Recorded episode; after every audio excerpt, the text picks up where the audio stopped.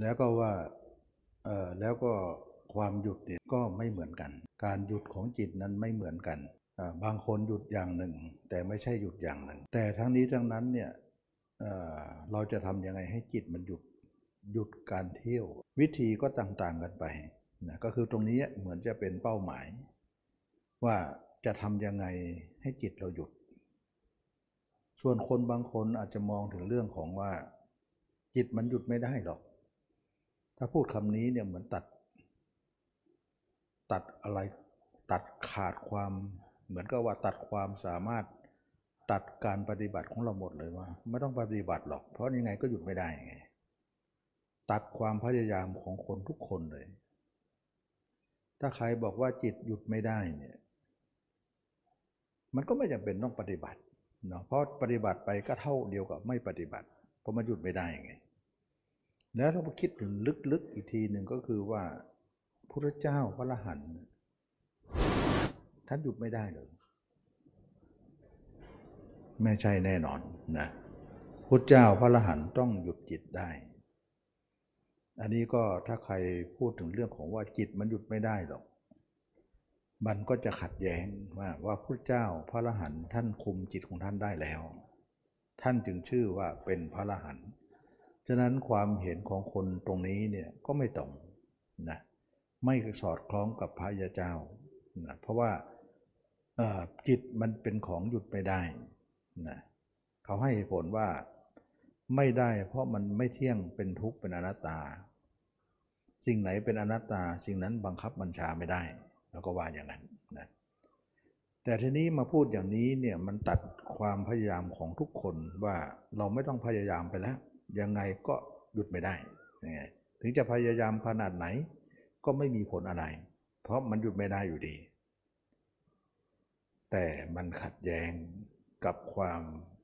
เป็นพระเจ้าพระอราหันต์ทั้งหลาย ซึ่งท่านเป็นผู้หยุดจิตได้ ก็มีนัยยะของคำกล่าวในคำสอนพระเจ้าเยอะเลยว่า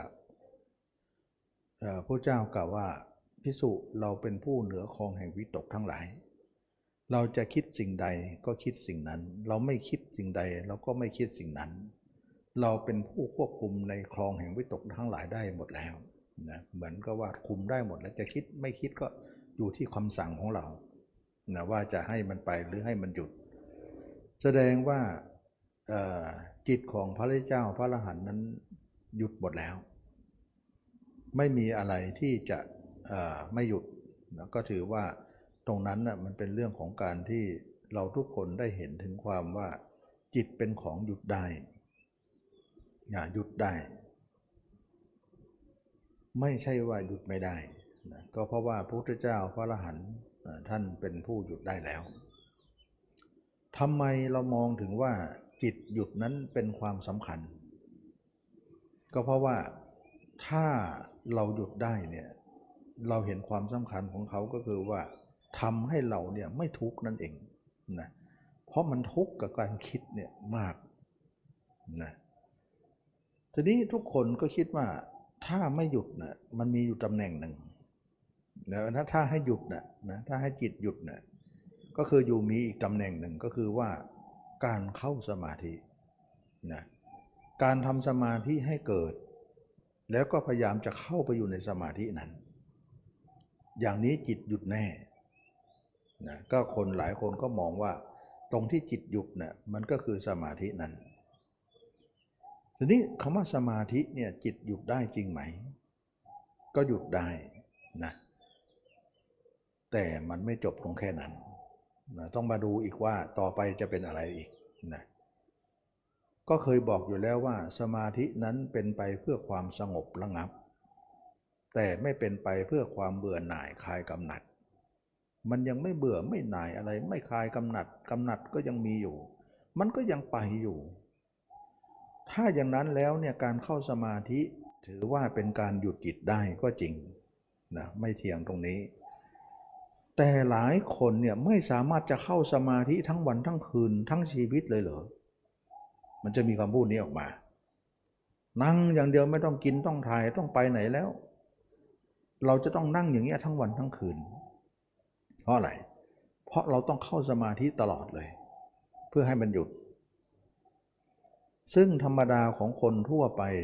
มันเป็นอย่างนั้นไม่ได้นะมันเป็นอย่างนั้นไม่ได้เพราะอะไร เพราะการเข้าสมาธิเป็นการที่หยุดทุกการหยุดทุกอิยาทุกอาการทุกกริยาหมดเลย กายก็หยุดใจก็หยุด เราจะนิ่งอย่างเงี้ยจนตายเลยมันไม่เป็นธรรมชาติของชีวิตนะอย่างน้อยการเข้าสมาธิก็เป็นเวลาส่วนน้อยเท่านั้นเอง เช่นว่าเช้าชั่วโมง เย็นชั่วโมงอย่างเงี้ยนะวันหนึ่งนะ24 ชั่วโมงเนี่ยมาสงบอยู่เช้ากับเย็น มีเวลาว่างๆก็ทำนิ่งเข้าไป แล้วก็ไม่ว่างก็ไม่ได้ทำไม่ได้ทำนั้นไปไหนละจิต มันก็ต้องไปทางเก่าอีก นะมันก็ต้องคิดอยู่ดีนะแล้วก็วันหนึ่ง 24 ชั่วโมงเนี่ยสงบเช้าชั่วโมง เย็นชั่วโมงแค่ 2 ชั่วโมง แล้ว22 ชั่วโมงนั้นไปไหน มันต้องมีการคิดถึงขนาดนั้นนะก็ไปเที่ยวอย่างเดิม คิดอย่างเดิมนะอันนี้ก็เป็นเรื่องของว่า ถ้าอย่างนั้นเนี่ยหยุดอยู่ 2 ชั่วโมงจะมาจะมากลบ22 ชั่วโมงได้ยังไงนะ จริงอยู่การเข้าสมาธินั้นจิตหยุดได้ แต่เป็นการหยุดแค่นิดหน่อย โดยมากก็เป็นจิตที่ไม่หยุดอยู่แล้ว เราจะถือว่าการที่จิตหยุดแล้วนั้นเป็นเป็นเป็นนิพพานไม่ได้นะหรือบางคนอาจจะมองว่าจริงอยู่นะมันหยุดน้อยก็จริง เช้าชั่วโมงเย็นชั่วโมง 22 ชั่วโมงนั้นไม่ได้หยุดเลย ไม่ได้คิดเลย เราก็เตรียมสมาธิไปสิซ้อมสมาธิให้ชำนาญไว้สิแล้วเพื่อจะตายเนะ่ยเฮือกสุดท้ายเนะี่ยเราจะเข้าสมาธิเลย เราก็หยุดจิตได้แล้วนะเราก็จะได้ไม่เกิดไม่แก่ไม่เจ็บไม่ตาย คนนั้นมองในยะนี้ก็เหมือนว่ามองสมาธิเป็นนิพพาน มองเป็นนิพพานไปไม่เป็นไรวันวันหนึ่งเรายังไม่ตายก็มันคิดบ้างหยุดบ้างก็ไม่เป็นไร แต่จะตายก็ให้มันหยุดซะมันจะได้นิพพาน คนอย่างนี้เนี่ยเขาเรียกว่า มองนิพพานเป็นความเป็นมองสมาธิเป็นนิพพานอมมองสมาธิว่าเป็นนิพพาน คนที่คิดอย่างนี้มากมายก็มีเยอะอยู่ ฉะนั้นฤาษีต่างๆ เขาก็มองอย่างนั้นแหละว่าสมาธิคือนิพพาน การเข้าสมาธิเป็นการดับทุกข์ ทีนี้เราเคยได้ยินไหมว่า คนเข้าสมาธิแล้วตายแล้วเนี่ยไปนิพพานจริงไหม ไม่ได้ไป ไปอะไร ไปพรมโลกนะเราได้ยินไหมว่ารูปประโลกอรูปประโลก แสดงว่าคนที่คิดว่าสมาธินั้นเป็นนิพพานนั้น แท้ที่ที่แท้จริงเขาก็ไม่ได้เป็นนิพพาน เขาเป็นพรมเขาเรียกว่านิพพานพรมนะซึ่งไม่ใช่นิพพานจริง เขามีไว้เพื่ออะไร เพื่อหลอกคนว่าเป็นนิพพานนะฌานหรือพรมเหล่านั้นเน่ยหลอกโดนหลอกว่าเป็นนิพพานปรมเป็นนิพพานที่แท้เป็นนิพพานพรม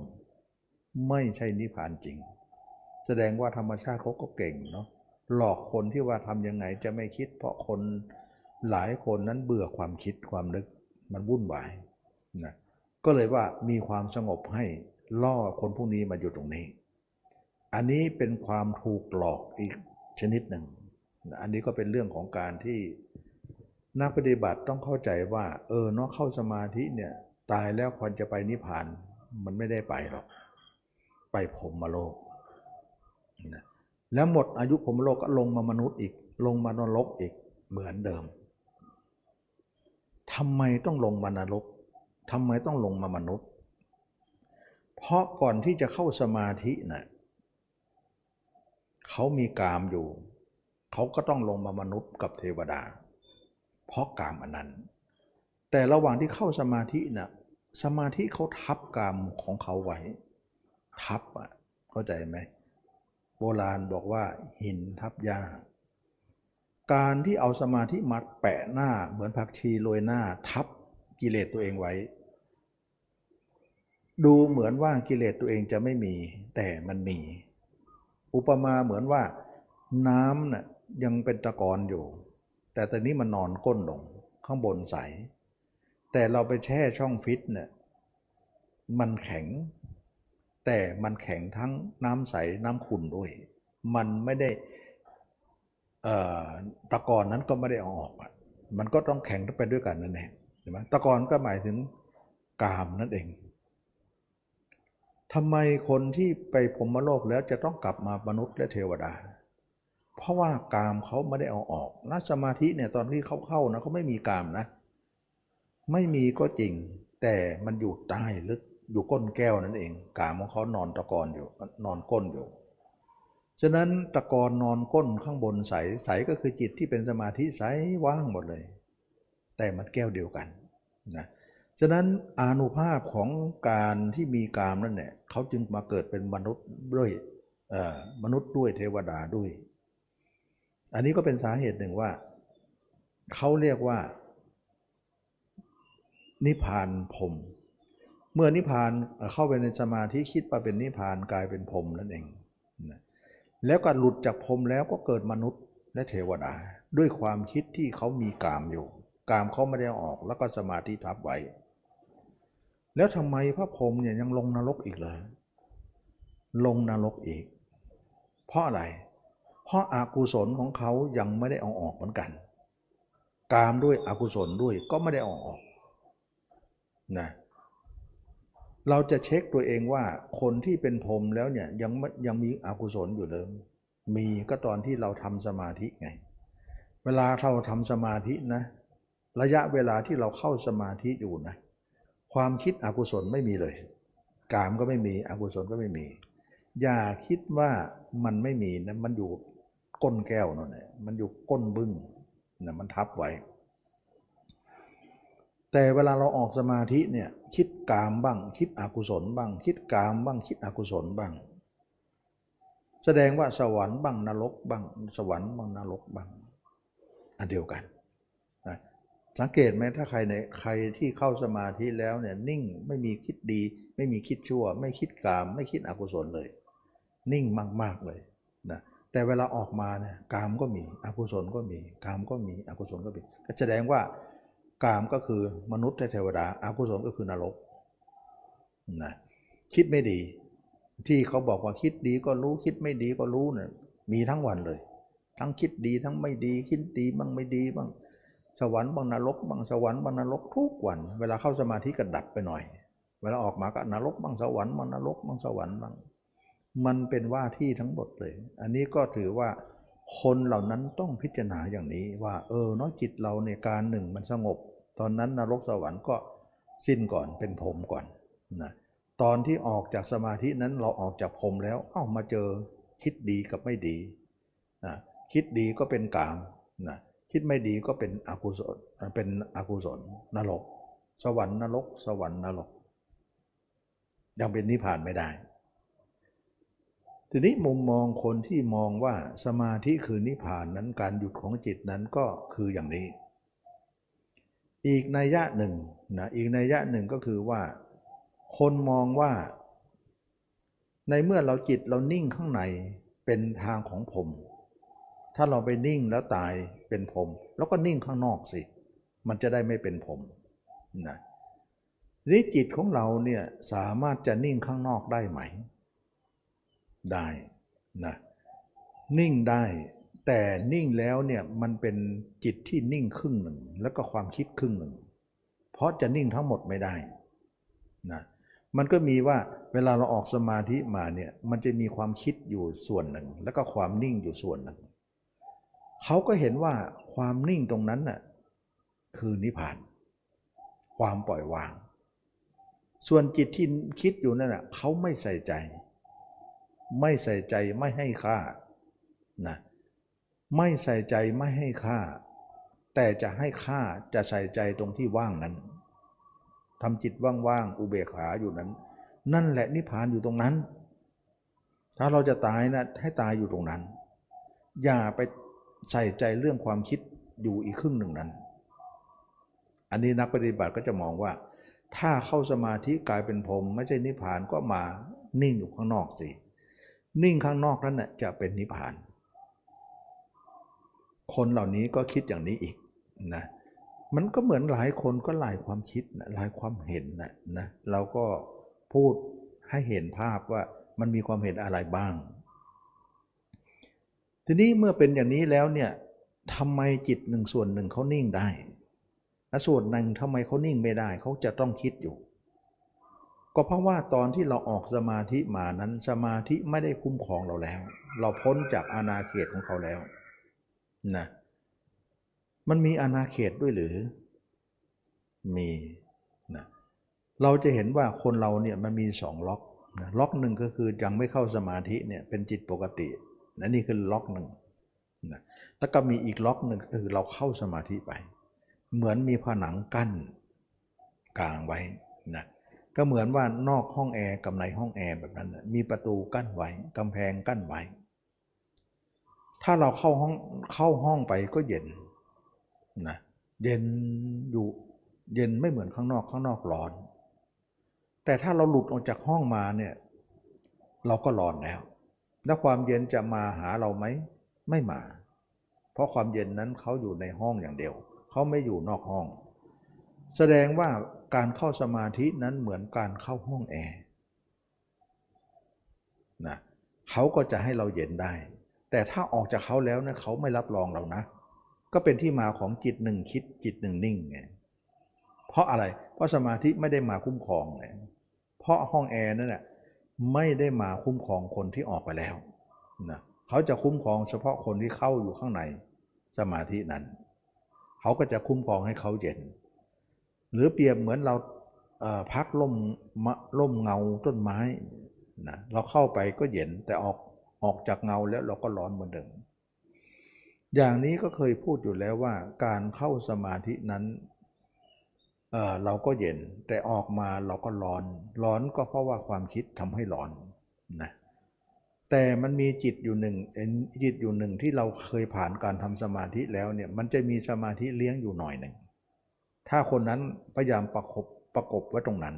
เอาจิตประคองไว้ตรงนั้น ว่าส่วนหนึ่งมันยังนิ่งอยู่นะ ส่วนหนึ่งก็คิดไปนะเราก็รักษาส่วนนิ่งนั้นไว้ก็ไม่ใส่ใจส่วนที่คิดนั้น อย่างนี้การไม่ใส่ใจมันก็ไม่มีค่า เมื่อมันไม่มีค่ามันก็ไม่ทุกข์กับเขานะเขาให้ค่าอย่างนั้น เพราะอะไรเราให้ค่าเฉพาะความจิตที่เป็นเป็นความว่างอยู่ เพราะมันมีความจิตหนึ่งว่างจิตหนึ่งคิดไง แล้วเราให้ค่าจิตที่นิ่งนั้น แต่เราไม่ให้ค่าจิตที่คิดนั้น ถ้าคนนั้นบอกว่าการไม่ให้ค่าเราจึงไม่มีทุกข์นะเพราะเราเราถือว่าให้ค่ามันก็ทุกข์ไม่ให้ค่ามันก็ไม่มีทุกข์ถ้าคิดอย่างนั้นก็ไม่ถูกอีกทำไมล่ะ เราไปเข้าข้างใดข้างหนึ่งไม่ได้ ถามว่าข้างใครข้างหนึ่งไม่ได้ เพราะอะไร เพราะว่าจิตที่นิ่งอยู่นั้นก็จิตเรา จิตที่คิดอยู่ก็จิตเรา เราจะให้ให้ค่าอยู่ข้างหนึ่ง แล้วก็ให้ด้อยค่าอีกข้างหนึ่ง มันถือว่าไม่ยุติธรรม เพราะอะไร เพราะจิตคิดนั้นก็เป็นจิตเราเอง จิตที่นิ่งอยู่ก็เป็นจิตเราเอง เราจะเลือกจิตนิ่งจิตที่ไม่นิ่งนั้นไม่เลือกเนี่ย มันเหมือนตัวเองเนี่ย ปิดบังอำพรางตัวเองว่า เมื่อความคิดเหล่านั้นมีอยู่เนี่ยมันมาจากมูลเหตุอะไร มันถึงมี และตัวเองจะต้องคิดอ่านการกายที่จะต้องฆ่าเขานะถ้าไม่ฆ่าเนี่ยมันเป็นของเราอยู่แล้วความคิดนั่นนะนะอะไรเป็นของเราล่ะก็ดูมันคิดในนิสัยก็เหมือนเราเลย ความคิดความอ่านก็เหมือนเราเลยถ้ากิเลสเราจริงๆเนี่ยมันจะเป็นคนอื่นได้อย่างไร ฉะนั้นคำสอนพุทธเจ้าท่านให้สอนละกิเลส แต่ที่นี้กิเลสมันมีอยู่ ถ้าเราไม่สนใจก็เท่ากับไม่สนใจละกิเลสนั่นเอง เท่ากับว่า จิตเรามีกิเลส เพราะความคิดนั้นไม่ใช่ความคิดของใครลอยมา แต่มันเป็นความคิดของตัวเองที่คิดแล้วเนี่ยนิสัยใจคออะไรเหมือนเราหมดเลยทุกอย่าง เท่ากับว่าเราเนี่ยบอกว่าไม่สนใจไม่ให้ค่าก็เท่ากับว่า เราไม่สนใจราคะเรา ไม่สนใจโทสะเรา ไม่สนใจโมหะ ไม่สนใจกิเลสเรา ไม่สนใจแต่เขาสนใจเราอะเขาจะไปกับเราอะเราบอกว่าไม่สนใจก็จริง แต่เขายังไงเขาต้องตามเราอยู่แล้ว เวลาตาย เขาไม่ได้ขาดจากเราหรอก แต่เราคิดว่ามันขาดมันไม่ขาดนะฉะนั้นคนเหล่านี้เนี่ยก็เห็นว่านิพพานอยู่ด้านนอก ตรงจิตที่นิ่งนั้นจิตที่คิดก็ไม่ใส่ใจ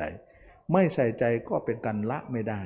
ละไม่ได้ก็คือราคะโทสะโมหะก็ยังมีต่อไป เขาจึงต้องไปเกิดอีก เพราะอะไร เพราะกิเลสไม่ได้เอาออกนะเขาเห็นความว่างเป็นนิพพาน แต่ความจริงแล้วความว่างไม่ใช่นิพพาน ความว่างคือการหมดราคะ โทสะโมหะ แต่ทีนี้ตรงนี้เขาไม่หมด เขาจะเป็นนิพพานได้ยังไงนะเขาให้ค่านิพพานต่างกันนะ คนหนึ่งให้นิพพานเป็นความว่าง แต่คนหนึ่งให้นิพพานว่าเป็นผู้สิ้นราคะโทสะโมหะ แต่ถ้าคนนี้เนี่ยเขาไม่ได้สิ้นราคะโทสะโมหะอยู่ เพราะมันจิตที่คิดนะ่ะมันมีราคะโทสะโมหะอยู่แล้ว แล้วเขาจะนิพพานได้ยังไง นิพพานนี้ก็คือนิพพานที่หลายคนคิดว่านิพพานอยู่ด้านนอกสมาธิถ้าไหนเนี่ยมันเป็นผม นอกไม่เป็น แต่เป็นคำพูดที่ปลอบใจตัวเองเท่านั้น เพราะราคะโทสะโมหะของตัวเองยังไม่สิ้นเลย เอาความว่างตรงนั้นมากบเอาไว้บ้างนะแต่กบได้ครึ่งหนึ่งอีกครึ่งหนึ่งมันกบไม่ได้ อันนี้ก็เป็นเรื่องของการที่ว่า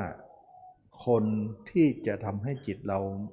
นิ่งได้ไม่คิดเนี่ยก็จะมีจุดนี้อีกจุดหนึ่ง จุดแรกอยู่ด้านใน จุดที่สองอยู่ด้านนอก นะหรือบางคนที่จะมองว่า จิตที่นิ่งอยู่ก็ไม่ต้องใส่ใจ จิตที่คิดอยู่ก็ไม่ต้องใส่ใจ จิตที่เหนือการที่นิ่งนั้น เหนือการที่คิดนั้น ดูตรงนั้นอีกทีหนึ่ง นั่นแหละคือปล่อยวาง นั่นแหละคือการที่ว่าเป็นนิพพานยังมีอย่างนี้อีกนะนะเขาเรียกว่าผู้คิดก็คือผู้หนึ่ง ผู้ไม่คิดก็คือผู้หนึ่ง แต่ผู้ที่สามนี้มองทั้งสองคนนั้นนะคนที่นิ่งก็มีอารมณ์ที่นิ่งก็มีอารมณ์ที่คิดก็มี แต่เราถอยห่างจากสองสองนั้น เป็นผู้อยู่เหนือนั้นอีกทีหนึ่งอย่างนี้เขาเรียกว่านิพพาน หลายคนก็มองว่านี่ก็คือนิพพาน ความจริงไม่ใช่นะตัวที่นิ่งดูอยู่นั้นก็จิตเราแบ่งส่วนมานะตัวที่คิดอยู่ก็จิตเรา ตัวที่ว่างอยู่ก็จิตเรา มันเป็นสามส่วน จิตจิตเราถูกแบ่งออกไปหารสามอะนะมันก็เลยเป็นสามส่วน แต่ทั้งหมดทั้งสิ้นเป็นจิตเราหมดเลย ไม่ใช่จิตใครจังนิพพานไม่ได้นะเพราะว่าเรามีทั้งสามเลยนะหลายคนโยนความคิดว่าไม่ใช่จิตตัวเอง มันไม่ใช่ไม่มีจิตใครหรอก จิตตัวเองทั้งนั้น เพราะดูนิสัยดูความคิดเนี่ยมันมันความคิดของ ของนิสัยเราทันแท้ๆเลยนะไม่ใช่นิสัยใคร ถ้าคนหลายคนเนี่ยถ้าคนนั้นมองเนี่ยว่าจิตที่คิดเนี่ยไม่ใช่เรานะมันเป็นจิตเขาเป็นเป็นอารมณ์ของโลกเนี่ยนิสัยก็ไม่เหมือนเราสินะความคิดความอ่านอารมณ์ก็ไม่เหมือนเราสิ แต่ทีนี้ทำไมเหมือนเราเด้เลยอะอะไรมันเหมือนหมดเลย มันจะเป็นของเขาได้ไงนะก็เป็นของตัวเองนั่นแหละแต่ตัวเองพยายามจะปัดความรับผิดชอบตรงนั้นนะ ต่างหากก็เลยเป็นมองว่านี่ก็เป็นจุดหนึ่งว่า คนที่ทำให้จิตเรานั้นหยุดได้ เขาก็หยุดได้นิดเดียว ยังนิพพานไม่ได้นะอันนี้ก็เป็นเรื่องของการที่ว่าจะทำให้หยุดจิตทำให้หยุดได้อย่างไร แล้วก็ประการอีกประการหนึ่งนะการที่จะให้จิตหยุดนั้นเราต้องมีมรรคเข้าไปอีก ก็เคยพูดถึงเรื่องของมรรคนะมรรคจะมาแก้ปัญหานี้ไง แต่ที่ผ่านมานั้นคนนั้นเหล่านั้นไม่มีมรรคเลย ก็เลยทำให้ว่าจิตหยุดนั้นน่ยหยุดได้แค่นั้นเอง ซึ่งเป็นการหยุดที่ไม่บริสุทธิ์ไม่บริบูรณ์อะไร ในการที่จะทำให้กิเลสเราหมดไป อริยมรรคที่เองจะเป็นตัวทำให้เรานั้นหมดจากกิเลสได้ แล้วอริยมรรคทำยังไง หมดกิเลสอย่างไร ก็เม็ดหมดกิเลสว่า ในกิเลสของเรานั้นมีองค์ประกอบอะไรบ้างนะมีองค์ประกอบอะไรบ้าง มันถึงทำให้เรามีกิเลสเราจะทำลายองค์ประกอบนั้นเสียนะองค์ประกอบนั้นก็คือว่าหนึ่งจิตเราสอง ตาหูสามอารมณ์นะจิตเราหนึ่งตาหูเป็นประตูหนึ่งแล้วก็อารมณ์อยู่รอบนอกหนึ่งที่เราจะต้องส่งจิตไปทางตาหูจมูกลิ้นกายใจไปหาอารมณ์นั่นเองสามอย่างนี้ยังมีการทำงานอยู่นะกิเลสเราก็มีอยู่ ถ้าสามอย่างนี้ไม่มีกิเลสเราก็หมดแล้ว เราจะทำลายระบบของการทำงานตรงนี้เสียนะมักจะมองถึงเหตุของมันอยู่ตรงนั้น อริยมรรคมีองค์ 8 นั้นจะมองถึงเหตุอยู่ตรงนั้นว่า เราจะทำลายองค์ประกอบของการเกิดของอารมณ์ของจิตนั้นที่มันทำงานอยู่ไม่ให้มันทำงาน แล้วเราก็มองถึงราคะ โทสะโมหะนั้นเกิดอย่างไร เราอาจจะรู้ความดับโดยอาศัยการเกิดนั่นแหละ เป็นตัวที่วินิจฉัย เป็นตัวที่พิจารณานะว่า การดับยังไม่มีแก่เรา แต่การเกิดมีแก่เราทุกวันอยู่แล้ว ก็หลายคนก็จะเห็นการเกิดของกิเลสเรา ว่ามันเกิดอย่างไร เมื่อเราสังเกตดูแล้วเนี่ยจิตของเราเกิดกิเลสเนี่ยมันมีให้ทั้งวันอยู่แล้ว มันมีให้เกิดอยู่แล้วทุกวัน แต่การดับยังไม่มีก็จริง แต่การเกิดมันมีทุกวันให้เราเรียนรู้ฉะนั้นนักปฏิบัติเนี่ยจะเอาสิ่งที่เราเกิดทุกวันมาเรียนรู้นั้น มันเป็นของที่ไม่ยากนักนะเป็นของที่มีให้เห็นอยู่ตลอด ที่จะมาเคยยกตัวอย่างอยู่แล้วว่า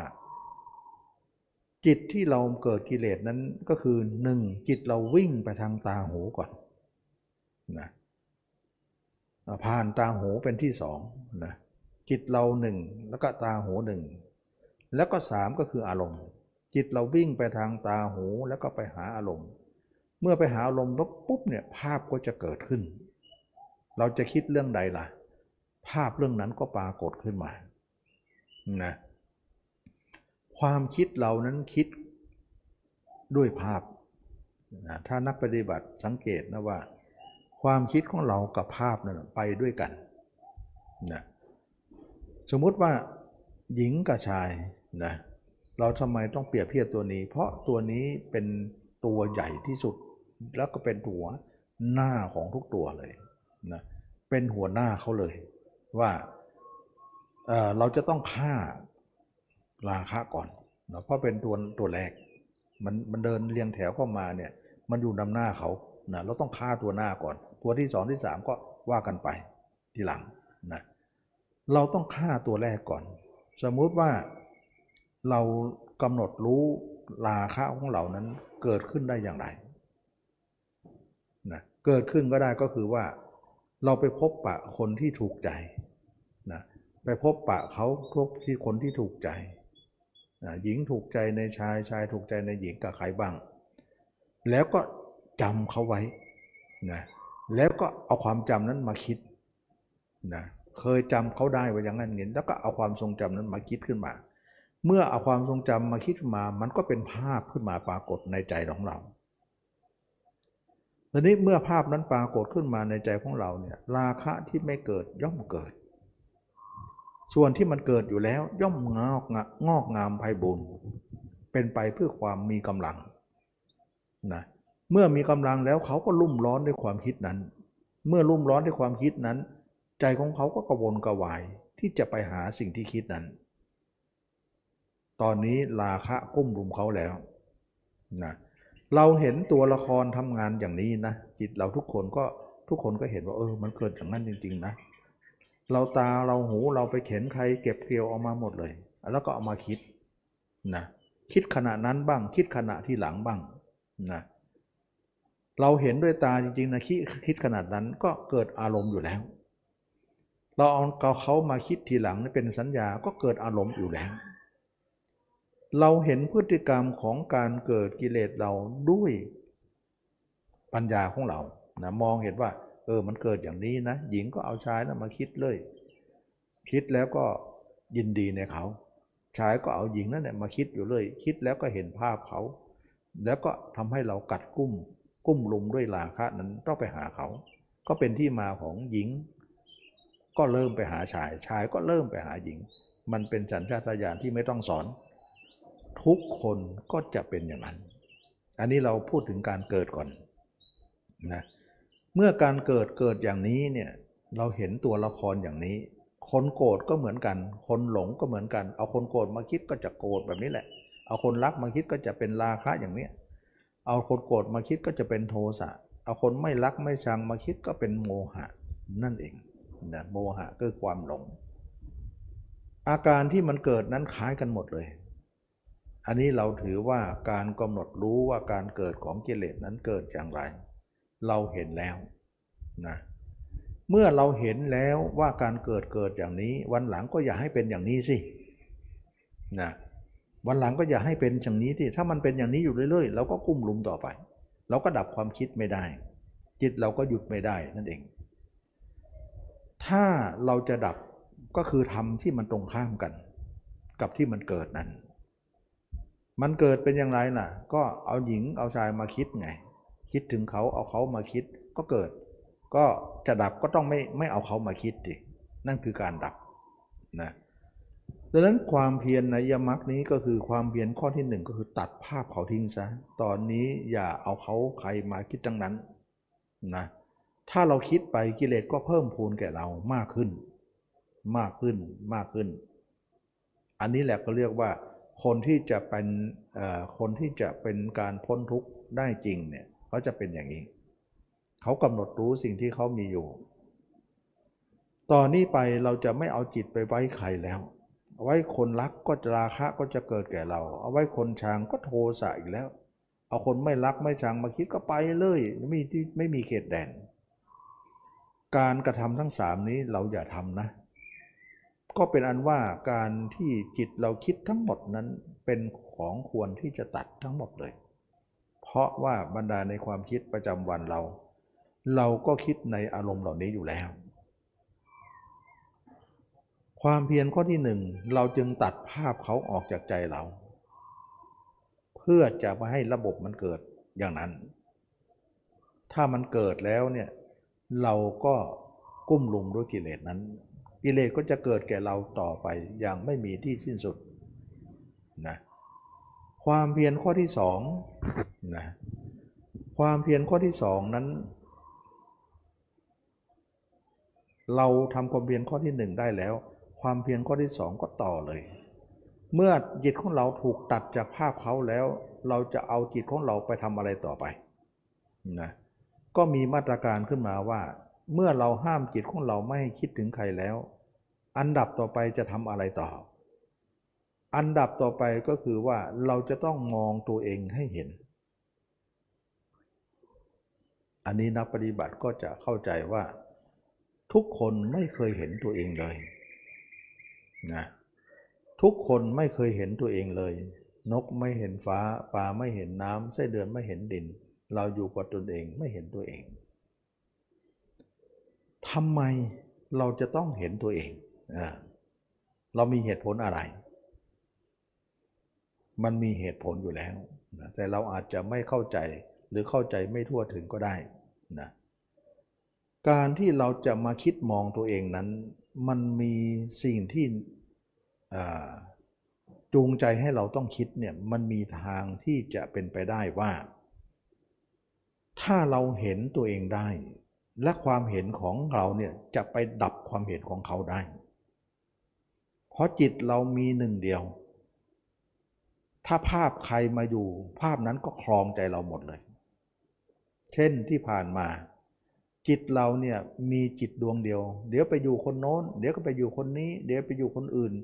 ทั้งวันเลยนะภาพเหล่านั้นคลองใจเราหมดเลย ภาพเหล่านั้นเป็นใหญ่ในใจเราหมดแล้ว เราจะมองตัวเองขึ้นมา เพื่อจะเอาภาพเรานะเป็นใหญ่บ้าง แล้วก็จะเคลียร์ภาพเขาทิ้ง มันเคลียร์อยู่แล้ว และภาพเราจะเป็นสิ่งที่ทดแทน การที่มองตัวเองนั้น เรามีเหตุผลอย่างนี้ว่า จะเป็นภาพที่ไปฆ่าภาพเหล่านั้นได้ ด้วยภาพเรา เพราะภาพเรานึกแล้วไม่มีราคะ ไม่มีโทสะไม่มีโมหะ แต่ภาพคนอื่นนั้นมีราคะโทสะโมหะ เราจะฆ่าภาพด้วยภาพนะจะฆ่าภาพเขาด้วยภาพเรา คนนั้นมีเหตุผลอย่างนี้ด้วยว่าการที่จะมามองตัวเองนั้น เราต้องการตรงนี้ นี่คือข้อที่หนึ่งต้องการว่าเราจะมีภาพตัวเองแล้วเราจะอยู่กับตัวเอง แล้วก็ภาพเรานี่เองจะไปฆ่าภาพเหล่านั้นได้ นี่คือเหตุผลข้อที่หนึ่งข้อที่สอง เราจะมองตัวเองว่าตัวเองมีตัวเองอยู่ตรงไหนของร่างกายนี้ ทุกคนเนี่ยมันมีฉันชาตญาณอย่างหนึ่ง ก็คือว่าเวลาเกิดมาปุ๊บเนี่ยตั้งแต่เกิดมาเนี่ยทุกคนก็คิดว่าเรามีตัวเองอยู่นะคำว่าตัวเองนั้นมันเป็นการบัญญัติของเราเอง แล้วเป็นการเข้าใจของเราเองว่า เรามีตัวเราอยู่นะ อันนี้ชื่อใครชื่อเรา นี่ของใครของเรา ทรัพย์สมบัติของเราลูกหลานของเราสามีภรรยาของเราอันนู้นก็เป็นเราเป็นเขาเป็นเราไปหมดเลย เงินเราถ้าใครว่าเราเรายอมตายนะ เราจะสู้จนตายเลยคำว่าเราในที่นี้เนี่ยหมายถึงอะไร เพราะทุกคนมีฉันชาติญาณอย่างหนึ่งก็คือว่าทุกคนจะสำคัญว่ามีคำว่าเราอยู่ในชีวิตนี้ เมื่อเราเอาจิตมาดูตัวเราให้หมดเนี่ยให้เห็นตัวเองแล้ว เราจะค้นหาว่าเราที่ว่านี้มันอยู่ตรงไหนเขาเรียกว่าตัวตนนั่นเองนะจะค้นหาตัวตนว่ามันอยู่ตรงไหนของชีวิตนี้ การที่เราค้นหาตัวเองเป็นตัวตนหรือว่ามีตัวตนหรือไม่นั้น เป็นการให้ความเข้าใจแก่จิตนั้นว่า จิตนั้นสำคัญตัวเองว่ามีตัวตนอยู่ เราจะมองให้เห็นว่าตัวตนของเรานั้นอยู่ตรงไหน นี่ก็เป็นสาเหตุหนึ่งว่า เอาจิตมาพิจารณาเพื่อจะค้นหาตัวเองนะว่ามันอยู่ตรงไหน อีกประการหนึ่งก็คือว่า เราเข้าใจนะว่าเรารักอะไรมากที่สุดในโลก เราเข้าใจว่า ตัวเรานี่เนี่ยเป็นที่รักอย่างยิ่งของเรา ตนเป็นที่รักอย่างยิ่งของตน รักอื่นเสมอตนไม่มีดอกนะก็เราอยากจะรู้ว่าเรารักตนเองมากที่สุดในโลก เราจะดูตัวเราเองเพื่อจะหาว่าสิ่งที่เรารักนั้นอยู่ตรงไหนของร่างกายนี้นะเราจะดูที่ว่ามันน่ารักไหม หรือว่ามันรักอะไร รักตรงไหน มันจะทำให้เราเปิดเผยในความจริงนั้นออกมา นี่ก็ประการหนึ่งว่า เราจะพิจารณา ให้จิตของเรานั้น ค้นหาสิ่งที่เรารักในตัวเรา ในเมื่อเราเคยให้คำตอบว่าตัวเองเป็นที่รักอย่างยิ่งของตนนะตอนนี้เราจะค้นหาคำตอบนั้นว่าจริงไหม มันเป็นอย่างนั้นจริงไหม มันรักมันรักอะไรมากที่สุด อันนี้ก็เป็นเรื่องของการที่ว่าอีกแง่มุมหนึ่งที่เรา จะต้องมามองกายนี้ ด้วยเหตุผลอันนี้ แล้วก็อีกเหตุผลหนึ่งว่าเราเคยได้ยินได้ฟังคำสอนของพระยาเจ้าทั้งหลายนะว่าเรามองตัวเองนั้นเป็นอสุภกรรมฐาน ที่จะไปสำลอกกามเราออกไป กามที่เรามีอยู่ในใจนั้น มันไม่ออกสักทีนะด้วยการทำวิธีอื่นๆ เช่นการทำสมาธิบางการทำอะไรก็ไม่เคยมันออกได้เลย เราได้ยินได้ฟังว่าผู้รู้เหล่านั้นบอกว่าการเห็นตัวเองนั้นจะทำเป็นที่มาของการเห็นอสุภะอันเดียวกัน แล้วการเห็นตัวเองเห็นอสุภะนั้นก็จะเป็นที่มาของการละกามลาคะของเรา เมื่อกามลาคะเราละได้ เราเห็นอนิสงส์ว่าจิตเราจะสงบระงับ ถ้าเราละไม่ได้ จิตเราก็ไม่สงบระงับหรอก เพราะพุทธองค์ก็ทรงกล่าวว่า มุนีไม่ละกามทั้งหลายแล้ว จะเป็นผู้สงบระงับโดยส่วนเดียวไม่ได้นะได้บางส่วนเท่านั้นเอง แต่จะเป็นการสงบทั้งหมดไม่ได้ เพราะกามของเรานั่นเองเป็นพิษทำให้จิตเราไม่สงบ อันนี้ก็คือเป็นเหตุผลนะหนึ่งที่เราเห็นว่าการพิจารณากายนั้นมี มีแต่ผลดีทั้งนั้นเลยนะที่เราจะต้องทำแล้วนะอันนี้ก็พันนาให้ฟังว่ามีเหตุผลเหล่านี้แหละที่ทำให้เราจ้องจะพิจารณาร่างกายนี้ ให้เห็น แล้วความจริงมันจะเปิดออกมา แล้วคำตอบมันจะตอบกันตรงนั้น เมื่อเราได้คำตอบแล้วเราต้องแก้ไขจิตของเราใหม่ว่า ต่อไปจะทำยังไงดี จะวางตรงไหนถูก แล้วจะละอะไรที่มันผิด อันนี้ก็จะเป็นเรื่องของการที่ว่าเราหาสาเหตุว่าจะมาเอาจิตมาพิจารณากาย เพื่อเป็นความเพียรข้อที่สองนะความเพียรข้อที่หนึ่งตัดภาพคนอื่นแล้ว ความเพียรข้อที่สองเราจะเอาจิตที่ตัดนั้นนะมาพิจารณาตัวเองให้เห็น ธรรมชาติของจิตเราไม่เคยเห็นตัวเองมาอยู่แล้ว และเราจะมีการจุดประกายอะไร ให้เราเห็นได้นะเป็นความเริ่มแรก แรกเริ่มของการกระทำพุทธองค์ก็ทรงสอนให้เราว่าทุกคนเนี่ยไม่เคยเห็นตัวเองอยู่แล้วมาก่อน แต่จะเห็นได้ด้วยอุบายนะด้วยสัญญาว่าเราเคยจำจากคนอื่นมาว่า เราเคยเห็นคนแก่คนเจ็บคนตายคน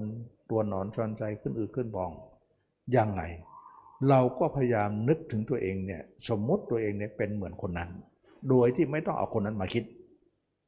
แต่คิดถึงตัวเองเนี่ยให้เป็นเหมือนคนนั้น โดยเอาตรงนั้นมาเป็นแค่อุบายพอนะทำไมไม่เอาเขามาคิด มันเรื่องของเขา เดือนนี้มันเป็นเรื่องของเรา ไม่เอาเขามาหรอก แต่เอาอุบายเข้ามานะเอาอุบายได้ แต่อย่าเอาตัวเข้ามานะไม่งั้นเราก็จะกลัวอีกเอาคนตายมาคิดก็กลัวผีไปใหญ่แล้วก็ไม่ใช่จุดหมายปลายทางที่เราจะต้องเอาเขามา เพราะจิตเราเนี่ยก็เอาเขาดืนมาอยู่แล้วมากพอแล้ว ยังจะไปเอาเขามาอีก คนเป็นก็เอามาเยอะแล้วคนตายก็เอามาอีกเนี่ยมันก็คือจิตออกนอกอยู่ดี เราจะเอาเพียงแค่อุบาย ไม่ถือว่าไม่ไม่ถือว่าผิดนะเอาอุบายมา เอาสัญญามา ความทรงจำที่จำได้ นี่คือความเพียรข้อที่สองว่าเราจะเอาจิตมามองตัวเองด้วยอุบายที่เราเห็นจากคนอื่นด้วยความจำด้วยสัญญานั้น เช่นว่าเห็นคนอื่นนั้นเป็นตัวหนอนเต็มหน้าเต็มตาเราก็เดินไปก็เหมือนแต่หนอนเต็มหน้าเต็มตาเหมือนคนนั้นเนี่ยนะโดยที่ว่านึกเราแทนเขาซะ แต่เอาอุบายเขามา เดินก็ทำนั่งก็ทำนอนก็ทำไม่ต้องไปนั่งสมาธิอะไร เพราะอะไร เพราะนั่งไม่ไหวหรอก เพราะว่าเราทำทั้งวันทั้งคืน ใครจะไปนั่งทั้งวันคืนก็ปวดเมื่อยไปหมดไม่ไหวนะก็ต้องเดินบังนั่งบังนอนบังยืนบังทำทุกยาบทไปเลย เพื่อจะอุดรอยรั่วของจิตเราให้หมดทั้งกลางวันกลางคืนนั้น อย่างนี้แหละจึงว่า เราจะต้องทำอย่างนี้เป็นความเพียรข้อที่สองนะกลางวันชั้นใดกลางคืนชั้นนั้นนะเเบื้องบนอย่างไร เบื้องล่างอย่างนั้น เบื้องบนก็ศีรษะ เบื้องล่างก็ปลายเท้า ให้จิตอยู่ในอนาเขตแค่นี้ทำทั้งวันทั้งคืนไป ความเพียรข้อที่สามเราจะเห็นตัวเองด้วยอุบายใด ๆ ก็แล้วแต่ เราต้องรักษาอุบายนั้นๆ เป็นเครื่องอยู่ของจิตเสมอนะ เมื่อเราเห็นตัวเองได้ อย่าลืมต้องรักษาด้วย ไม่รักษาจิตเราก็จะไปอยู่คนอื่นอีกแล้ว สร้างไม่พอต้องรักษาด้วย เหมือนเราสร้างบ้านยังไม่พอต้องรักษาบ้านด้วยนั่นเอง ให้ให้ให้อยู่ตรงนั้น ให้มันเป็นเครื่องอยู่นะเราสร้างด้วยเราอยู่ด้วยทำไมเราต้องอยู่ เพราะไม่อยู่กับเรา เดี๋ยวมันจะไปอยู่กับเขาอีก เขากำลังจะหนีมาเนี่ย ถ้าไม่อยู่กับตัวเองมันก็จะอยู่กับเขา เพราะมันมีสองตำแหน่งเท่านั้น เพราะเรากับเขางานนี้มันมีสองที่ ถ้าเราไม่อยู่เขาก็ต้องมาอยู่แน่นะเราก็เลยว่านั่งเก้าอี้ไว้ก่อน ไม่ให้เขาได้นั่งเขาชิงเก้าอี้กันนะสองคนแต่เก้าอี้เก้าอี้ตัวเดียว ว่าเก้าอี้นี่ยใครจะนั่ง ถ้าจิตของเรามีเรานั่งอยู่ เราก็เป็นผู้นั่งอยู่มีเป็นผู้ชนะ ถ้าจิตเรามีคนอื่นมานั่งอยู่ เขาก็เป็นผู้ชนะ เราก็เป็นผู้แพ้อย่างนี้เขาเรียกว่า ชิงเก้าอี้กัน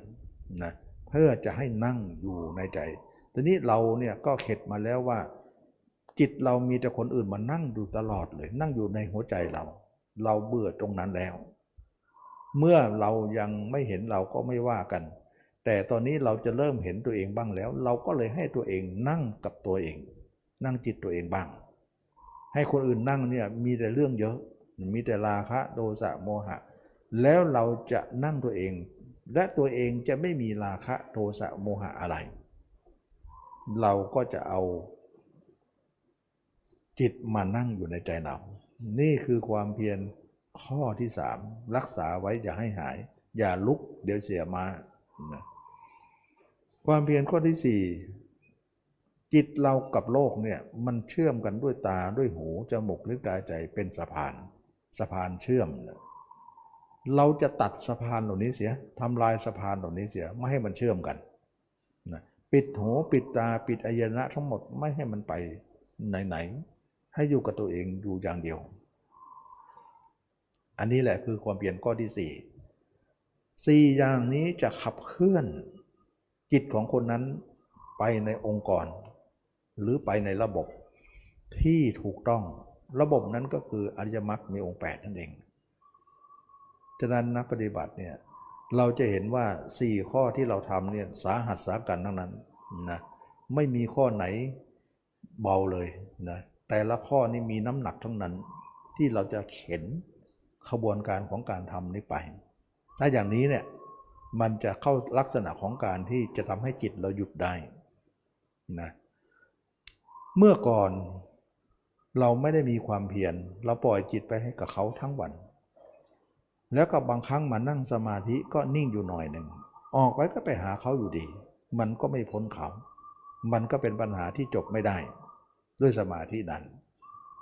แต่บัดนี้เรามาทำเรื่องของอริยมรรค เราเคยได้ยินอริยมรรคมา มีคนแนะนำอย่างนี้ มีความเพียรสี่ประการอย่างนี้ เราก็เลยหยิบมาทำบ้าง เพื่อว่าจะเป็นทางเลือกของเรา ใหม่ ๆ ก็ยังไม่เข้าใจหรอกนะ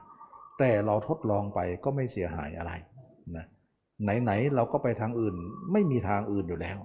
ที่เรามองไม่เห็นว่าจะมีทางไหนแก้ และทางนี้กำลังจะมีอยู่ แต่เราไม่ได้ลองก็ถือว่า อย่าพึ่งนอนใจว่าผิดหรือถูกอย่างไร เราจะลองทำดูก่อน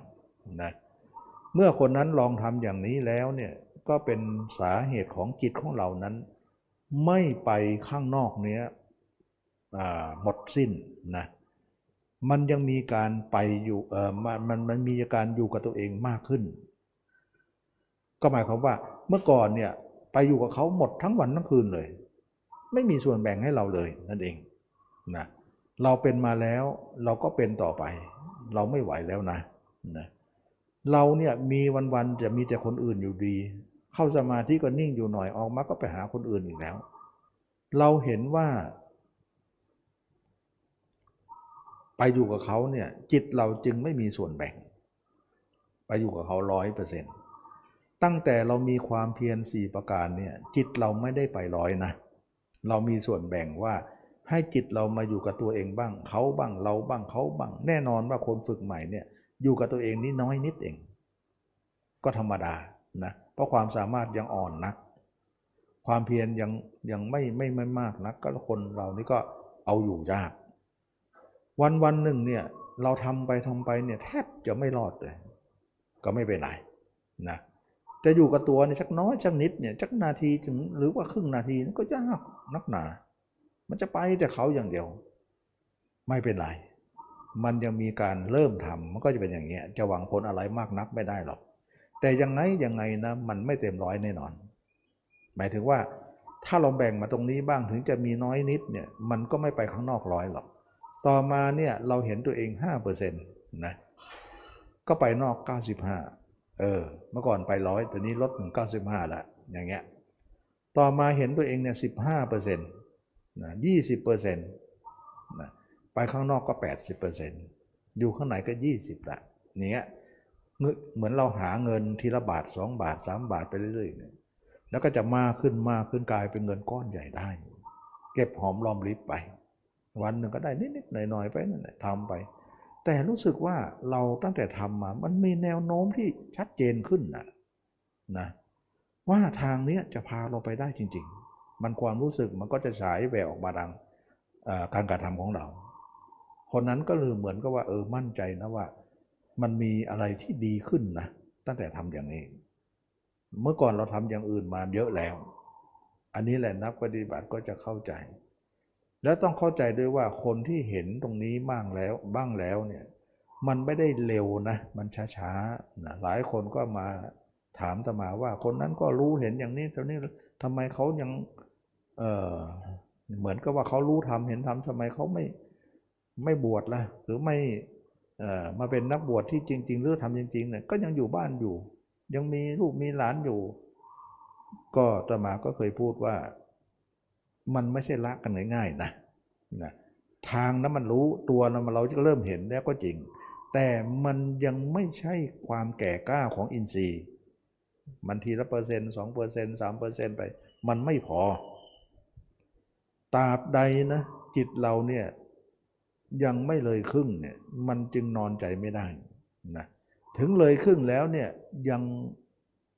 ยังไม่แน่นะยังไม่ได้ออกบวชก็ได้ เพราะว่าการบวชไม่ใช่ของการทำง่ายๆคำพูดนะเหมือนจะว่าสูงแต่ว่าการกระทำยังไม่สูงหรอกนะเพราะว่าเรารู้เราเข้าใจจริง แต่มาทางมันยังไกลอยู่นะการเดินทางนั้นเราต้องใช้เวลามากกว่านั้นมากมายนะมันคำพูดฟังรู้มันจะใกล้ แต่มันยังไม่ใกล้หรอก มันยังไกล เอาละทางนี้จะไกลขนาดไหน เราก็จะเดินไปนะ แสดงว่าคนที่เริ่มทำนั้นก็รู้สึกว่าทำแล้วก็เริ่มประมวลผลเป็นระยะระยะไปว่า จริงไหมนะวิธีนี้เนี่ยจริงไหมว่าเขาว่าเป็นทางที่จะดับกิเลสได้จริงๆไหมก็เอาตัวเราไปวัด เพราะเรามีพร้อมทุกอย่างที่จะสังเกตได้นะเพราะเรามีราคะมีโทสะมีโมหะที่เราสังเกตได้ ขณะที่ทำไปทำไปทำไปเรื่อยๆนั่นเนี่ยทำตำเพียรสี่ประการไปทั้งกลางวันกลางคืน หลายวันหลายเดือนหลายคืนหลายปีขึ้นมาเนี่ยมันก็เริ่มก่อผลขึ้นไปตามลำดับว่า เออถ้าได้ทำมานะ รู้สึกกิเลสเราเบาลงจริงๆนะจิตเราจะช้าลงไม่เหมือนก่อน เมื่อก่อนเร็วมากนะตอนนี้รู้สึกมันเชื่องขึ้น แล้วก็ทำง่ายขึ้น ตอนใหม่ๆสู้ใหม่ๆนี่โอ้โห เอาเรื่องแทบจะทิ้งไปหลายครั้งนะแต่ยังมีจุดประกายในใจลึกๆ ว่าเออมันดีๆอยู่นะอย่างเงี้ย มันก็เลยต้องต้องต้องเข้ามาอยู่เรื่อยๆนะแทบจะละจะทิ้งอยู่หลายครั้ง เพราะมันมันยากจริง ๆ นักปฏิบัติต้องพยายามหน่อย มันยากแรกๆเนี่ยนานๆเขาก็จะง่ายขึ้นนะเพราะว่าเราความชำนิชำนาญเรามีมากขึ้น ก็ทุกอย่างก็จะเริ่มดี แต่ถึงยังไงทางก็ยังไกลอยู่นะ ไม่ใช่ใกล้ๆเลยนะไม่ใช่ใกล้เลย ต่อมาจิตของเราเนี่ยเห็นตัวเองขึ้นมากขึ้นมากขึ้นจาก 10% 20% 30% 40%เนี่ยมันจะใช้เวลากี่ปีก็ไม่รู้ ดีไม่ดีชีวิตเราจะทันไหม มันไม่ได้เร็วอย่างที่คิดนะฉะนั้นเราทำไปเพื่อจะเป็นนิสัยอุปนิสัย ถ้าเราไม่พ้นทุกข์ในชาตินี้ เราก็จะเป็นความรู้ความเป็นบารมีของเราที่ติดจิตตรงนั้นไป ไปทุกภพทุกชาติจะคิดแต่เรื่องพวกนี้ทำให้เราเนี่ยไม่ห่างธรรมนะไม่ห่างที่เราจะเริ่มจะต้องเจริญธรรมนี้ขึ้นไปอีก แต่ถึงจะยังไงนะเราก็ยังนอนใจไม่ได้ตรงที่ว่าอินทรีย์เราอ่อนนัก แค่วันคืนไม่กี่วันเราไม่ได้ทำมันก็เสื่อมไปแล้วนะมันก็เสื่อมไปแล้ว ไม่ทำไปจะอาทิตย์หนึ่งเนี่ยโอ้เป็นเรื่องเลย ไม่ไม่กี่วันก็เป็นเรื่องเหมือนกัน แล้วจะข้ามภพข้ามชาตินี่มันจะเหลือหรือนะอินทรีย์เราอ่อนนัก บางครั้งแค่ไม่กี่วันไม่ได้ทำเนี่ยเอาละสิ เริ่มไม่จับอะไรไม่ได้เลย เพราะมันเป็นของที่ละเอียดอ่อนที่เรายากต่อการที่เราจะให้มันมันมันไม่เสื่อมนะเพราะว่าอะไรเพราะเรายังไม่เกินครึ่ง ต่อมาความเห็นของเรามากขึ้นมากขึ้นมากขึ้น เกินครึ่งไปแล้ว เออนอนใจหน่อย เราพูดได้ว่าวันวันหนึ่งอยู่ตัวตัวเองเนี่ยหกสิบเจ็ดสิบเปอร์เซ็นต์อยู่ข้างนอก 30-40%มันเหมือนก็ว่าข้างนอกเบาข้างในหนัก หนักย่อมดึงเบานั้นได้ แต่เมื่อก่อนเราทำใหม่เนี่ยข้างนอกหนักข้างในเราเบาเหลือเกิน ดึงทีไรล่วงทุกทีเลย เราอยู่ไม่ได้เปราะบางมาก นั่นแหละคืองานหนักสำหรับเรานะอันนี้ก็ให้กำลังใจนะทุกคน และทุกคนทำไปทำไปก็รู้สึกได้ว่า เออมันปัญญาของเราดีมากเลยสมาธิเราก็มีสติบสมาธิปัญญาเรามีหมดเลย มีมากขึ้นมากขึ้นเราเข้าใจโลกมากขึ้น เข้าใจธรรมมากขึ้น เข้าใจอะไรมากขึ้น แล้วก็ข้อสุดท้ายก็คือว่า เราเห็นว่ากิเลสเราบางไปเยอะนะขนาดว่ายังเห็นตัวเองไม่ชัดไม่แจ๋วอะไรหรอกคุมคุมเกลือแต่กิเลสเราเบาไปเยอะ ก็แน่นอนแล้วว่า เราไม่ได้เชื่อมสัมพันธ์กับเขา มามาพยายามจะหนีความสัมพันธ์ ตัดความสัมพันธ์กับเขามาดูตลอดเวลานะเท่าที่ความสามารถเราจะทำได้ คนเหล่านั้นก็เริ่มหยั่งดูว่า เออมันเป็นไปได้นะ ทางเส้นนี้นะหลังจากที่เราฝึกมาหลายทางแล้ว ก็มีปัญหาอย่างที่เล่าไปแล้ว ต่อมาจิตของเราเนี่ยเห็นตัวเองเกินครึ่งไปแล้ว มันถึงได้นอนใจบ้างว่า เออ เราเห็นตัวเองเนินขึ้น แล้วก็อยู่กับตัวเองมาก วันวันหนึ่งอยู่ตัวเอง 60-70%ไปคนอื่น 30-40 เอง ซึ่งเป็นการเบาๆเบาๆอยู่ แต่ยังไงมันยังไปอยู่นั่นเอง อันนี้ก็นักปฏิบัติก็รู้ถือว่าเราเกินครึ่งไปก็คือเข้าสู่กระแสของพระยาเจ้าล้วนะเพราะอะไรเพราะการที่จะตกมาฝั่งนี้มันก็ไม่ค่อยมาล้วมันจะตกไปฝั่งโน้นส่วนมากเพราะไม้มันเอ็นไปฝั่งโน้น เวลาล้มก็จะล้มฝั่งโน้น มันจะไม่ล้มมาฝั่งนี้ ฉะนั้นพระโสดาบันจึงเป็นผู้ไม่ตกต่ำไม่เสื่อม เป็นผู้ไม่สงสัยในทางนะถ้าเลยครึ่งไปแล้วไม่สงสัยในทาง ถ้าเลยไม่ถึงครึ่งเนี่ยเดี๋ยวสงสัย เดี๋ยวไม่สงสัย เดี๋ยวสงสัย เดี๋ยวไม่สงสัยมันจะมีไปเรื่อยๆนะเพราะว่าเรายังรุ่มรุ่มดอนดอนอยู่ แต่เมื่อเราเกินครึ่งไปความสงสัยก็ปิดทิ้ง เพราะอะไรเพราะเราละสังโยชน์ได้สกายทิฏฐิว่ากายนี้ไม่ใช่ของเรานะ กายนี้หรือขันห้าไม่ใช่ของเรา แล้วก็รู้ความเกิดรู้ความดับ รู้การดับไม่เหลือของสิ่งเหล่านี้ เมื่อเป็นอย่างนี้แล้วเนี่ยกามคนนั้นก็ลดลง อกุศลก็ลดลง ลดจนนะไม่ถึงครึ่งอะนะสามสิบสี่สิบเปอร์เซ็นที่เหลืออยู่เท่านั้นเอง แต่เขาก็มีอนุภาพอยู่นะอนุภาพก็คือว่าเราจะไม่ตกนรก นะเราจะปิดนรกได้เพราะจิตอยู่ในตัวเรามากกว่า เราก็จะอยู่ตายกับตัวเรานี่แหละ แล้วเราจะต้องเกิดมนุษย์และเทวดาไม่เกินเจ็ดชาติ เพราะอะไร เพราะ 30-40 นั้นให้ผลอยู่ 30-40%นั้นเป็นจิตที่เราจะต้องมาเกิดเป็นมนุษย์และเทวดา เพราะอะไร เพราะมนุษย์เทวดาเป็นผู้มีกามอยู่ ซึ่งพระโสดาบันนั้นกามยังเหลืออยู่ แต่ก็ไม่ถึงครึ่งนะแค่ 30-40% แต่พิษสงของเขาก็เจ็ดชาตินั่นเองนะก็คือเป็นอานิสงส์ของเขา ดูสิสามสิบสี่สิบเปอร์เซ็นต์นี้มีผลถึงเจ็ดชาติเลยนะ เรากี่เปอร์เซ็นต์นะมันมีผลมากกว่านั้นหรือเปล่า ก็ต้องคิดเอาเองนะต่อมาเนี่ยเราก็พิจารณาตัวขึ้นมากขึ้นมากขึ้น ทั้งกลางวันกลางคืนยืนเดินนั่งนอน จนเห็นตัวเองเนี่ยเต็มร้อย เห็นตัวเองเต็มร้อย นะจิตเราเนี่ยเราสามารถจะโยกจิตเราจากคนอื่นมาเป็นเราได้ มาหาตัวเองได้ ใจของเรานั้นมีแต่ภาพเราภาพเดียวนั่งอยู่ในเก้าอี้นี้ ไม่มีคนอื่นแล้วคนอื่นตายไปหมดแล้ว เราถึงจะพอในการพิจารณาร่างกายนี้เป็นอสุภะตลอดการนะเราก็มาจบตรงที่นี่เลิกละ ตอนนี้เราเห็นตัวเองแจ้งแล้วไม่มีภาพคนอื่นเข้ามาแทรกแซงแล้ว เราถือว่าเข้าเป้าหมายที่เราต้องการ จิตเราหยุดสนิทเลย อย่างนี้เนี่ยเขาเรียกว่า จิตหยุด จิตหยุดจริง ไม่ใช่หยุดแค่ในสมาธิ แล้วก็ไม่ไม่ใช่หยุดนอกสมาธิที่จิตคิดกึ่งหนึ่งหรือจิตหยุดกึ่งหนึ่ง อย่างนั้นไม่ใช่นะ อยู่นอกสมาธิจริง แต่จิตหยุดถึงร้อยเปอร์เซ็นต์ไม่มีกึ่งกึ่งหนึ่งคิดกึ่งหนึ่งนิ่ง ไม่มีระบบคนนี้ ซึ่งดีกว่าคนที่บอกว่า จิตหนึ่งคิดจิตหนึ่งนิ่งนิ่งนะจิตคิดก็คิดไปจิตนิ่งก็ดูมันไปอย่างเงี้ย อันนั้นนะเขาเรียกว่ายังไม่มีมรรคสมาธิไม่มีมรรคก็จะเป็นลักษณะนั้น ส่วนคนที่มีมรรคมีการเห็นกายนี้แจ้งเนี่ยจะมีความดับอย่างเดียว นะจิตเกิดดับเกิดดับไม่มีเลย มีแต่ความดับอย่างเดียว ดับในที่นี้เนี่ยไม่ได้หมายถึงว่า ดับก็คงจะมืดตลอดสิไม่ใช่มืดแบบนั้น สว่างสวัยตลอดอ้าวสว่างงั้นบอกว่าดับได้ไงอะเราไปเอาไฟมาเป็นเครื่องว่าเครื่องวัดไม่ได้หรอก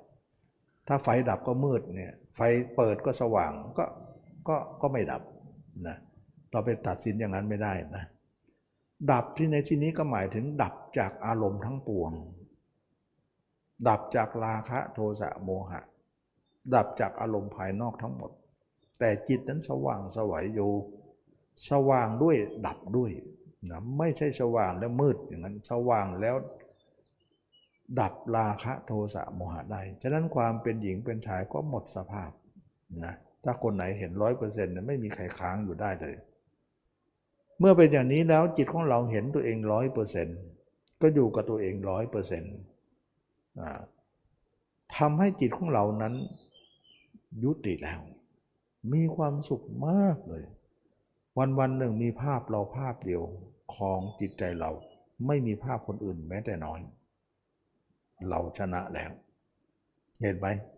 ตรงนี้เราเห็นได้ว่าจิตมันดับได้จริง ๆ จิตมันดับ ไม่ใช่เหมือนที่ว่า มืดจิตดับนั่นหมายถึงสว่างสวัย แต่ดับราคะ ดับโทสะ ดับโมหะ ดับภาพคนอื่น มีแต่ภาพเรา ฉะนั้นเป้าหมายที่เราตั้งไว้ว่าเราจะเอาภาพเราเนี่ยเเป็นภาพดับภาพเหล่านั้นได้ ด้วยภาพเราก็บรรลุเป้าหมายนะเราจะทำลายกามราคะก็บรรลุเป้าหมาย เราจะให้จิตของเรานั้น มานั่งอยู่ในตัวเราได้ นั่งเก้าอี้ไว้ ก็บรรลุเป้าหมายนะบรรลุเป้าหมายที่เราเคยพูดไว้ ว่าอยากจะให้จิตของเราอย่างนั้นอย่างนี้ เมื่อเป็นอย่างนี้แล้วเนี่ยเราถือว่าคนนี้ดับจริง จิตว่างสว่างสงบด้วย แล้วก็เห็นตัวเองด้วย เมื่อเห็นตัวเองชัดถึงร้อยเปอร์เซ็นต์นั้น คนนี้เป็นพระอรหันต์หรือยัง ยังนะก็ยังเป็นยังไม่เป็น เป็นพระนาคามีเท่านั้นเองฉะนั้นพระนาคามีเนี่ยก็คือวันวันนึงมีแต่ตัวเองเท่านั้น ไม่มีภาพคนอื่นเลย วันวันมีอยู่เท่านั้นนะเราสามารถที่จะหนีจากภาพคนอื่นมาอยู่กับตัวเอง ได้สำเร็จตามความเพียรสี่ประการนั้น วางระบบไว้แล้วนะเมื่อเป็นอย่างนี้แล้วงานต่อไปเราจะทำยังไง งานต่อไปก็คือว่าเราจะต้องทำสมาธิขึ้นมา ตั้งแต่ปฐมฌานจนถึงอรูปฌานทำไมเราจะต้องทำสมาธิขึ้นมาอีกทีหนึ่ง ก็มีเหตุผลหลายอย่างนะว่า มีเหตุผลหลาย ๆ อย่างที่เราจะต้องทำสมาธินั้นขึ้นมา เพื่อเป็นองค์ประกอบของการผล ทุกจากเราของเรานั้นบริสุทธิ์บริบูรณ์ ประการหนึ่งก็คือว่าเราจะทำสมาธิขึ้นมาก็คือทำฌานขึ้นมา ก็คือเอาจิตดูจิตแล้วละตัวเนี้ยไม่ได้จิตดูกายแล้วละดูดูจิตจิตดูจิตเป็นฌานจิตดูกายเป็นญาณนะเราดูดูตัวเองมาเป็นญาณเรียบร้อยแล้วนะตอนนี้จะจิตดูจิตเป็นฌานบ้าง เมื่อเราดูจิตปุ๊บจิตก็รวมตัวเป็นสมาธิเป็นปฐมฌานทุติยฌานตติยฌานด้วยอานาปานสติก็ได้นะอานาปานสติจะมาทำตรงนี้นะที่ให้เกิดปฐมฌานการทำฌานของเรานั้นก็คือว่าหวังอย่างหนึ่งว่าเราจะรู้ยิ่งด้วยการทำฌานนั้นนะยิ่งอะไรนั้นเราจะไปรู้อีกทีหนึ่งประการที่สองก็คือว่าเราจะหาความสุขที่ยิ่งกว่าการสุขตรงนี้ คือเนคขมสุขนั้น เราถือว่ามีความสุขระดับหนึ่งแล้ว แต่มีความสุขอะไรที่ยิ่งกว่านั้นไหม ประการที่สามเนี่ยเราอยากจะทำฌานขึ้นมานั้นเพื่อจะเรียนรู้โลกโดยกว้าง ที่ต่างจากตัวเราไปแล้วเนี่ยนอกเหนือจากเราแล้วมีเช่นนรกสวรรค์พรมโลกอย่างเงี้ยเรายังไม่เคยรู้ด้วยตาทิพย์ของเราเลย เราจะทำฌานเพื่อรู้เหล่านั้น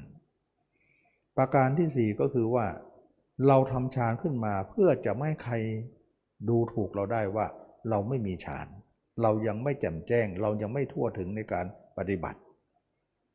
ถ้าเรามีตรงนั้นเนี่ยเป็นความรู้ที่ครบเครื่องเลย ใครๆก็จะว่าเราไม่ได้ว่าเราไม่มีธรรมชาติเหล่านั้น อันใดที่เป็นธรรมชาติของโลก อันใดเป็นธรรมชาติของธรรม เราจะทำให้หมดเลย จะทำขึ้นมาจะเอาไปยังไงก็ว่ากันไปนะ อันนี้ก็จะเป็นเรื่องของการสมความเป็นผู้รู้ก็ต้องไปรู้ใช่ไหมมากเลย ไม่ต้องรู้ส่วนใดส่วนหนึ่ง ให้รู้มันเจนจบไปเลย รู้ไปทุกอย่าง มันจะได้เป็นการสมควรแก่ผู้รู้ทั้งหลายนะเป็นเป็นความรู้ที่รอบด้านที่เราจะต้องมีด้วยการทำฌานนั้น เมื่อเป็นอย่างนั้นแล้วท่านก็เอาจิตดูจิตกายก็เริ่มหายไปทีละน้อยละน้อย แล้วก็สุดท้ายก็กายก็หายจริงๆนะ ฉะนั้นตัวเราจะหายไปเนี่ยมีสองกรณีสำหรับคนที่เห็นแจ้งแล้วนะสำหรับคนที่เห็นตัวเองแจ้งแล้วเนี่ยมันจะมีอยู่สองกรณีที่ตัวเราจะหาย กรณีที่หนึ่งก็คือว่าเราจะเท่าฌานตัวเราก็จะเริ่มหายลงหายลง เพราะเราไม่ให้น้ำหนักที่ตัว แต่น้ำหนักที่จิต มันก็เลยทำให้ตัวเราเริ่มหายไปในที่สุด เมื่อเข้าสมาธิฌานตัวเราก็หายเหลือแต่จิตดวงเดียว แต่เมื่อออกจากฌานแล้วเนี่ยออกมาภาพเราก็เด้งรับเลย เพราะเราเคยอบรมไว้แล้ว เขาก็มารอรับเราเลย ฉะนั้นเวลาเข้าสมาธิก็สงบนิ่งไปออกมาก็มาอยู่กับตัวเอง ภาพตัวเองนั้นเป็นภาพที่เราเคยสร้างไว้ก่อนหน้าแล้ว ก่อนที่จะเข้าสมาธิ ก็เลยมีได้ว่า ตัวเองกับสมาธิสมาธิกับตัวเอง ตัวเองกับสมาธินะไม่มีคนอื่นเข้ามาแจมอะไรทั้งสิ้น เพราะเราทำลายคนอื่นทิ้งหมดแล้ว แล้วก็ประการหนึ่งก็คือว่าเราจะทิ้งตัวตอนที่เราเข้าฌานนั่นคือการทิ้งตัวครั้งครั้งที่หนึ่งนะครั้งที่สองเราจะทิ้งตัวเองวันตาย ด้วยการตายนั้น ตัวตัวเราก็จะหายไปเลย ตายก็คือขาดเลย ภาพจิต ภาพตัวเรากับจิตจิตเรามีภาพตัวเองก็จะหายวับไปเลย เราไม่สัมพันธ์กับตัวเองแล้ว เพราะความตายมาตัดแล้ว ฉะนั้นพระอายะเจ้าเนี่ยจะมีการทิ้งตัวอยู่สองที่ เข้าฌานกับวันตายนะระหว่างที่ไม่ตายก็เข้าฌานก็ทิ้งไป แต่ออกมาตัวเองก็เด้งรับเลย อย่างเนี้ย มันจึงทำให้เราสงบทั้งสองด้าน ด้านนอกกับด้านในสองล็อกนั้นสงบหมดเลย อยู่ธรรมดาก็สงบ เข้าฌานก็สงบ อยู่ที่ธรรมดาก็สงบ เข้าฌานก็สงบ สงบทุกขนทุกแห่ง เห็นไหมจิตมันนิ่งจริง ๆ หยุดจริง ๆ ไม่มีคาว่าเกิดดับเกิดดับก็ดับไม่มีไม่มีนะคนเหล่านั้นไม่ถึงไหนนะเกิดดับนั่นแหละนิ่งอยู่นิดเดียวแล้วก็คิดอยู่คิด คิดอยู่ส่วนหนึ่ง นิ่งอยู่ส่วนหนึ่ง แต่อันนี้ดับหมดเลย นิ่งหมดทั้งส่วนเลย ทั้งร้อยเปอร์เซ็นต์เลยทีนี้เมื่อทำฌานขึ้นมาแล้วเนี่ย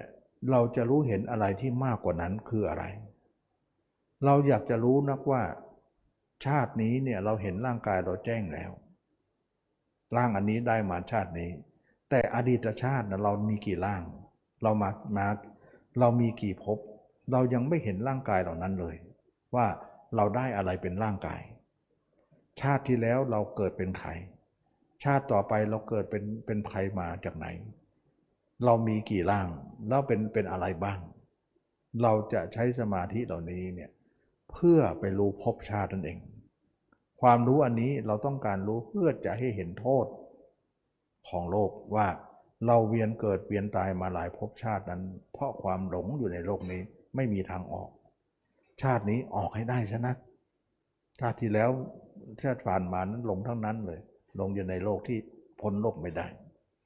จะเป็นความกระตุ้นเตือนอย่างหนึ่งทำให้เราเนี่ยคิดไปถึงนิพพาน เป็นสถานที่ที่เดียวเท่านั้นที่จะต้องปลอดภัย ความรู้นี้จึงเป็นประโยชน์แก่เรามากนะเห็นภพชาติตัวเองมากมายนั่นเอง ประการที่สองก็คือว่าเราเห็นภพชาติคนอื่นด้วย ด้วยตาทิพย์ของเรา เห็นคนนั้นเกิดเกิดตายตายมาหลายชาติ เขาก็เป็นของเขา เราก็เป็นของเรา แต่สมุฐานอันเดียวกันนะก็คือราคะโทสะโมหะนั่นเอง เมื่อเป็นอย่างนั้นก็ทำให้เราก็ตุ้นเตือนว่าเราและเขาท่องเที่ยวอยู่ในโลกนี้มากมาย และก็คนอื่นเต็มไปหมดเลย ล้วนแล้วแต่ไม่รู้สัจธรรมนั่นเอง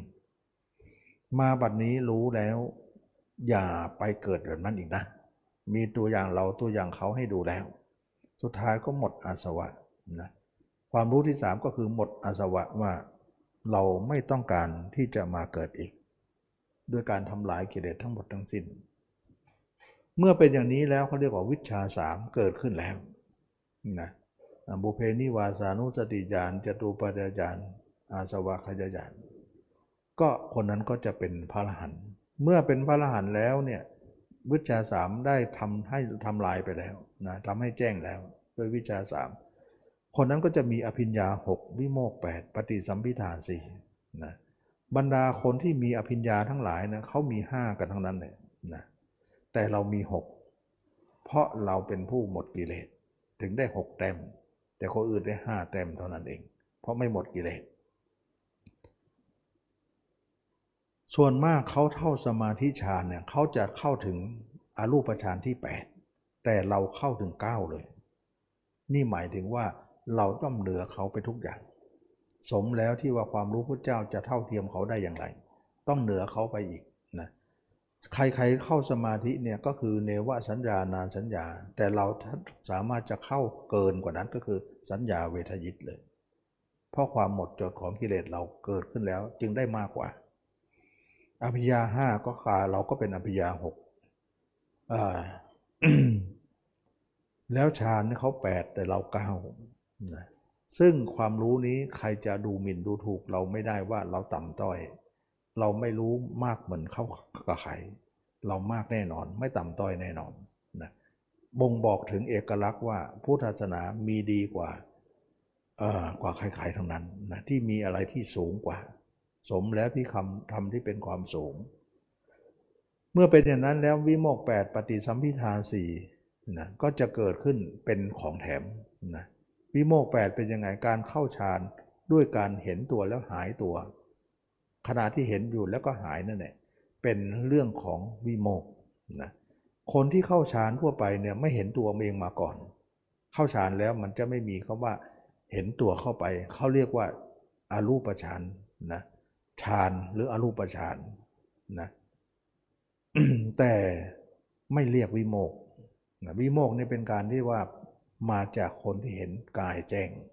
เขาเรียกว่ากายแจ้งก่อนแล้วค่อยไปทำสมาธิเนี่ยคนเหล่านี้เรียกว่าวิโมกนะจะเข้าแบบวิโมกก็ได้เข้าแบบฌานก็ได้ อันนี้ก็คือนะที่มาของอการทำสมาธิ เมื่อเป็นอย่างนี้แล้วเนี่ยภารกิจของเราก็จบ เราจะเป็นผู้สงบระงับอยู่ตลอดการทุกเมื่อ ทั้งกลางคืนทั้งกลางวันจิตเราก็เป็นหนึ่งเดียว ดับสนิทแล้วนะไม่มีคาว่าเกิดดับเกิดดับไม่มี วันวันหนึ่งเรามีภาพของเราร้อยเปอร์เซ็นต์จิตเรามีแต่ภาพเราร้อยเปอร์เซ็นต์ไม่มีภาพคนอื่นเข้ามาอยู่ในใจของเราเลย นี่คือความดับไม่เหลือของกิเลส เข้าสมาธิก็สงบ ออกสมาธิก็งบ จิตไม่คิดอะไร แต่อย่าลืมนะว่า จิตที่ไม่คิดอะไรนั้น หมายถึงจิตออกนอก คิดอะไรข้างนอก เวลาจิตของคนทุปุถุชนทั่วไปเนี่ย เวลาคิดถึงใครเนี่ยเขาต้องจิตของเขาต้องวิ่งไปหาคนนั้นก่อน แล้วก็คิดได้นะแต่พระยาเจ้าเนี่ยท่านก็คิดได้ ความคิดของท่านไม่มีจิตออกนอก ซึ่ง พุทธเจ้าพระอรหันต์ทั้งหลายเนี่ยท่านสามารถจะควบคุมของจิตของท่านได้แล้ว เวลาคิดสิ่งใดก็คิดสิ่งนั้น เวลาคิดไม่คิดสิ่งใดก็ไม่คิดสิ่งนั้น เวลาคิดก็ไม่เหมือนคนปุถุชนทั่วไปนะคนทั่วไปเป็นยังไงล่ะ คนทั่วไปเวลาคิดเนี่ยจิตเราเนี่ยก็หนึ่งจิตเราสองตาหูสามอารมณ์ จิตเราวิ่งไปทางตาหูแล้วไปหาอารมณ์ อย่างนี้เขาเรียกว่า ความคิดชั้นนี้เนี่ยเป็นชั้นกามมาวจร ความคิดของทุกคนอยู่ในระดับนี้อยู่ในระบบนี้หมดเลยนะเราเป็นผู้มีกามอยู่เป็นผู้มีความคิดนี้อยู่แน่นอนฉะนั้นคนที่คิดแบบมีกามเนี่ยก็คือคนนั้นจิตออกนอกนั่นเอง คนมีกามเป็นอย่างนี้ ส่วนพระยาเจ้าเนี่ยท่านจะคิดสิ่งใดไม่มีจิตออกนอก นะเราเราจะไม่ค่อยรู้เรื่องตรงนี้ เพราะเรายังไม่ถึงเนี่ยจะไม่รู้ว่า จิตของท่านคิดได้ แต่คิดแบบไม่มีจิตส่งนอก มันเป็นเรื่องความเข้าใจยาก แล้วเวลาคิดถึงใครไม่มีภาพคนนั้นนะแปลกไหม เช่นว่าหญิงคิดถึงชายคนนั้นเนี่ยชายนั้นไม่มีภาพเลยนะเพราะอะไร เพราะภาพใครๆในโลกนี้ไม่มีมาแล้ว เราทำลายหมดแล้ว จะมีขึ้นมาไม่ได้ เราก็คิดบนภาพเรานั่นแหละนะเราเห็นภาพเราอยู่เราก็คิดบนภาพเรานั่นแหละ แต่สามารถจะคิดถึงคนอื่นด้วยภาพเรา มันงงนะ สมมุติว่าเราคิดถึงคนอื่นเนี่ยด้วยภาพเราเนี่ยเอาสมมุติว่าเราคิดถึงเก้าอี้นะ เก้าอี้ตัวนั้นเราคิดถึงต้นเก้าอี้ตัวนั้นเนี่ยปรากฏจะแทนที่จะเป็นภาพเก้าอี้มาไม่เป็น เป็นภาพเราซะแต่ภาพเราก็ไม่ได้อยู่นอกอยู่ในเนี่ยอยู่ที่ที่เก่าที่แหละ แต่สามารถจะคิดเรื่องเก้าอี้ได้ ซึ่งความคิดอย่างนี้ทุกคนก็งงหมดเลยเพราะอะไรเพราะเรายังไม่ถึงธรรมชาตินั้น มันเป็นธรรมชาติที่ต้นเดาไม่ได้ แต่วันใดวันหนึ่งเราไปเห็นก็จะเข้าใจ จะเข้าใจเมื่อกายเราชัดมากระดับหนึ่งขึ้นไป จะเข้าใจ ความคิดอย่างนี้เนี่ยเขาเรียกว่าความคิดที่ไม่มีวิญญาณนะธรรมดาของคนเราคิดเนี่ยมีวิญญาณหมดเลยเป็นยังไง สมมุติว่าหญิงไปเห็นชายชายไปเห็นหญิง เห็นเขาแล้วก็เอาเขานะมาคิด ระหว่างที่คิดเนี่ยเราไม่ได้อยู่ใกล้เขา อยู่ไกลเขา ไม่ได้อยู่กับเขา แต่เราสามารถจะอยู่ใกล้เขาด้วยภาพทางใจ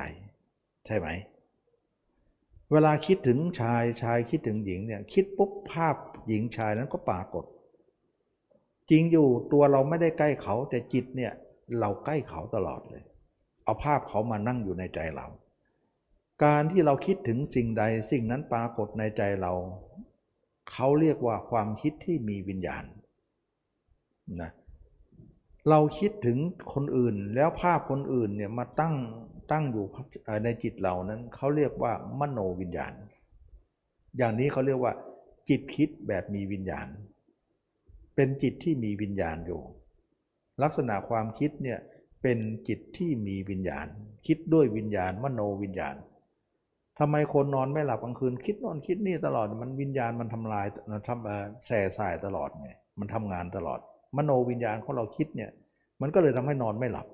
คิดมากเครียดมากนั่นเองอย่างนี้แหละเขาเรียกว่าความคิดของปุถุชนจะเป็นอย่างนี้หมดทุกคนเลย คิดแล้วก็มีแต่ภาพสิ่งต่างๆ มาปรากฏในใจเต็มไปหมดเลย แต่เชื่อไหมพระอรหันต์คิดเนี่ยไม่เหมือนกัน เวลาจะคิดถึงใครเนี่ยไม่มีภาพคนนั้นเลย ไม่มีภาพพักคนเลย มีแต่ภาพเราภาพเดียว แล้วก็คิดอยู่ในท่ามกลางภาพเราภาพเดียวนั้นได้ ความคิดอย่างนี้เขาเรียกว่า ความคิดที่มีภาพเราแทนภาพคนอื่นหมด เขาเรียกว่าความคิดที่ไม่มีวิญญาณ อันนี้มีอยู่นะพระเดียเจ้ามีอยู่ ไม่ใช่ความคิดไม่ได้เฉลยก็ไม่ใช่ คิดได้ แต่เวลาคิดแล้วเนี่ยก็คิดไป เวลาหยุดเขาก็หยุดเลย สามารถคอนโทรลได้ด้วยว่าต้องการคิดแค่ไหน และต้องการหยุดแค่ไหนสมมติเราคิดไปเอาหยุดแล้วนะ ก็หยุดเลย เราเห็นว่าจิตของเรานั้นจะคิดสิ่งใดเราต้องสั่งก่อน สั่งแล้วเนี่ยสั่งให้เขาคิดก็คิด สั่งให้เขาหยุดก็หยุด เขาจะไม่คิดเลย แสดงว่าจิตเราคอนโทรลได้แล้ว ก็อันเดียวกันที่พระเจ้าบอกว่าพระเจ้าต้องกล่าวเรื่องของของกับกับพิสุว่า ดูก่อนพิสุทั้งหลาย เราเป็นผู้เหนือแห่งความคิด เหนือแห่งความวิคลองแห่งวิตก เราจะคิดสิ่งใดก็คิดสิ่งนั้น ไม่คิดสิ่งใดก็ไม่คิดสิ่งนั้น เป็นผู้ชำนิชำนาญในทางคลองแห่งวิตกเหล่านั้น อันเดียวกันตรงนี้ แสดงว่าคิดถึงใครไม่มีภาพใครนะคนนั้นเลย มีแต่ภาพตัวเอง แทนหมดเลย ก็บอกแล้วว่าเราจะภาพตัวเองแทนภาพทุกภาพเลยความคิดมันเกิดขึ้นได้ และความคิดชนิดนี้ไม่ไม่ทุกข์ ไม่มีความทุกข์ เป็นความคิดอยู่ในความสงบอีกทีหนึ่ง เหมือนน้ำเคลื่อนอยู่ในขวดแต่ไม่ออกขวด มันเคลื่อนอยู่เฉพาะภายในแต่ไม่ออกข้างนอก หรือถึงเวลาแล้วก็ก็สั่งให้หยุดก็หยุดเลย ก็ไม่มีความคิด แล้วคิดแล้วจะไม่ฟุง้งคิดแล้วจะไม่ทุกข์พระอรหันต์พระยาเจ้าจะใช้ความคิดจิตอย่างนี้มาทำงานนะมาทำงานแบบนี้นะ อันนี้ก็เป็นเรื่องของการที่ว่า เราใช้ความคิดมาแก้ปัญหา ของการที่ว่าจะทำงานอะไร โดยที่ไม่ต้องมีภาพคนอื่นอีกต่อไป อันนี้ก็จะเป็นเรื่องของการที่เราสามารถจะเห็นผลได้ว่า ความคิดนั้นเป็นความคิดที่บังคับบัญชาได้หมดเลยนะอันนี้มีอยู่นะพระยาเจ้า มีอยู่จะใช้ความคิดนี้แทนการทำงานนะ อันนี้ก็เป็นเรื่องของการที่ว่าจิตไม่ออกนอกจะทำอะไรถูกได้ ถูกได้ ธรรมชาติเหล่านี้รอเราอยู่นะรอเราอยู่เราจะใช้ธรรมชาติเหล่านี้ ตลอดเวลาอ่าเราจะไม่ให้จิตของเรานี้ไปคิดถึงอะไรทั้งสิ้น โดยที่มีภาพอื่นเราไม่เอานะเมื่อเป็นอย่างนี้แล้วจิตเราก็สงบระงับ พ้นทุกข์ได้ นะเวลาทำสมาธิก็เข้าไปลึกได้ เวลาออกมาก็อยู่กับตื้นได้ อยู่กับตัวเอง เราจะทำงานก็คิดอยู่ในตัวเอง สั่งให้เลิกคิดก็หยุดแหละนะแล้วก็ความคิดนั้นไม่บีบคั้นหัวใจเรา ไม่บีบคั้นให้เราเจ็บแสบ เหมือนความคิดที่เราส่งจิตไปหาเขา เป็นความคิดที่เจ็บแสบมากกว่า อันนี้ก็จะเป็นเรื่องเป็นราวที่เรา สามารถที่จะเห็นผลว่าการที่เราจะละความปรุงแต่งของจิตนั้นต้องละชั้นไหนนะชั้นนอกนี่ละไม่ได้นะชั้นนอกนี่ไม่ได้จิตมันวิ่งมันทุกข์มาก เราทำลายชั้นนอกได้เราไปอยู่ชั้นไหน อย่างนี้ได้นะฉะนั้นพระอริยเจ้าท่านทำงานพระเจ้าบริหารองค์กร ศาสนามาเนี่ยท่านก็ไม่มีเวลาเลยที่จะเป็นของ พระองค์เองนะมีแต่เรื่องการทำงานที่จะเเเขาเรียกว่าบริหารงานที่พุทธองค์ทำเนี่ยแทบจะไม่มีเวลาว่างเลยนะแต่ทำไมท่านไม่ฟุ้งอะไม่ฟุ้งเลยนะนิ่งหมดเลยจิตนะทำงานด้วยความนิ่งอันนั้นเนี่ยมันทำงานได้ เป็นความนิ่งที่มีอยู่ตลอดเวลา 24 ชั่วโมงเลย อันนี้เขาเรียกว่าความคิดอย่างนี้ไม่มีพิษสงอะไร ไม่เป็นภพเป็นชาติอะไรนะ ไม่เป็นภพเป็นชาติ แต่ถ้าความคิดของคนอื่นเนี่ยคิดสิ่งใดเป็นวิญญาณสิ่งนั้นเลย เป็นภพเป็นชาติสิ่งนั้นเลย อันนี้เราจะเห็นข้อแตกต่างนะว่าความคิดของคนเรานั้นต่างกัน ก็เพราะว่าคิดถึงเขาเนี่ยโดยที่จิตส่งนอกนั้นมีปัญหา เพราะมันมีวิญญาณอยู่ถ้าคิดถึงตัวเอ่อคิดถึงเขาโดยที่มีภาพเราแทนไม่มีวิญญาณนะมันเป็นเรื่องอัศจรรย์ว่าคิดถึงเขาแต่ทำ ภาพเราสำเร็จประโยชน์ได้นะนะสำเร็จประโยชน์ได้ก็ด้วยภาพเราไม่มีภาพคนนั้น อันนี้ก็เป็นเรื่องที่อัศจรรย์ว่าเราย้ายจิตมาได้สำเร็จ เมื่อเป็นอย่างนี้แล้วเนี่ยเราก็รู้เลยว่า จิตมันหยุดได้ แล้วหยุดแล้วเนี่ยราคะก็หมดไป โทสะก็หมดไป โมหะก็หมดไป การหมดไปของกิเลสสามตัว ชื่อว่านิพพาน อันนี้ไม่ไม่ใช่นิพพานหลอกละ เป็นนิพพานจริงนะ เป็นนิพพานจริงที่ไม่หลอกไม่ไปไหนมาไหนได้ จิตไม่มีการไปการมาอะไร ทุกอย่างสงบระงับดับเย็น การไปไม่มีการมาไม่มีการสงบระงับดับเย็น เกิดขึ้นแก่เราทุกเวลา ทั้งกลางคืนกลางวันยืนเดินนั่งนอนจิตเรามีแต่ภาพเราภาพเดียวเท่านั้น มีความสุขที่สุดในโลก คนนี้เป็นผู้รู้แจ้งในศาสนานี้ บรรดาที่คนที่ถกเถียงกันต่างๆนานาเนี่ยก็ว่ากันหลายแบบ ฉะนั้นคำว่าเเราจะทำยังไงให้จิตเราหยุดเนี่ยมันมีหลายหยุดนะ หยุดสุดท้ายนี้ถือว่าถูกต้องนะหยุดสองหยุดที่แรกนั้นไม่ถูกต้องเลยนะหยุดน้อยหยุดนอกบ้างในบ้าง บางคนก็บอกว่าในในสมาธิเขาเรียกว่านิพานพรมไป บางคนว่าที่ว่างๆอยู่ด้านนอกเนี่ยเป็นนิพาน นี่ก็เรียกว่านิพานโลกไปนะนิพานกามนั่นเองชั้นนี้เป็นชั้นกามนะเป็นนิพานหลอกนั่นเองนะไม่ใช่นิพพานจริง ส่วนคนที่เห็นตัวเองแจ้งเนี่ยเห็นร่างกายเนี่ยคนนั้นเป็นนิพพานจริงนะนอกนั้นไม่ไม่เห็นกายหรอก เห็นแต่จิตอย่างเดียว นะเห็นแต่จิตอย่างเดียว เขาไม่ได้มองกาย เขามองยังไงเขาก็ไม่เห็นอยู่แล้ว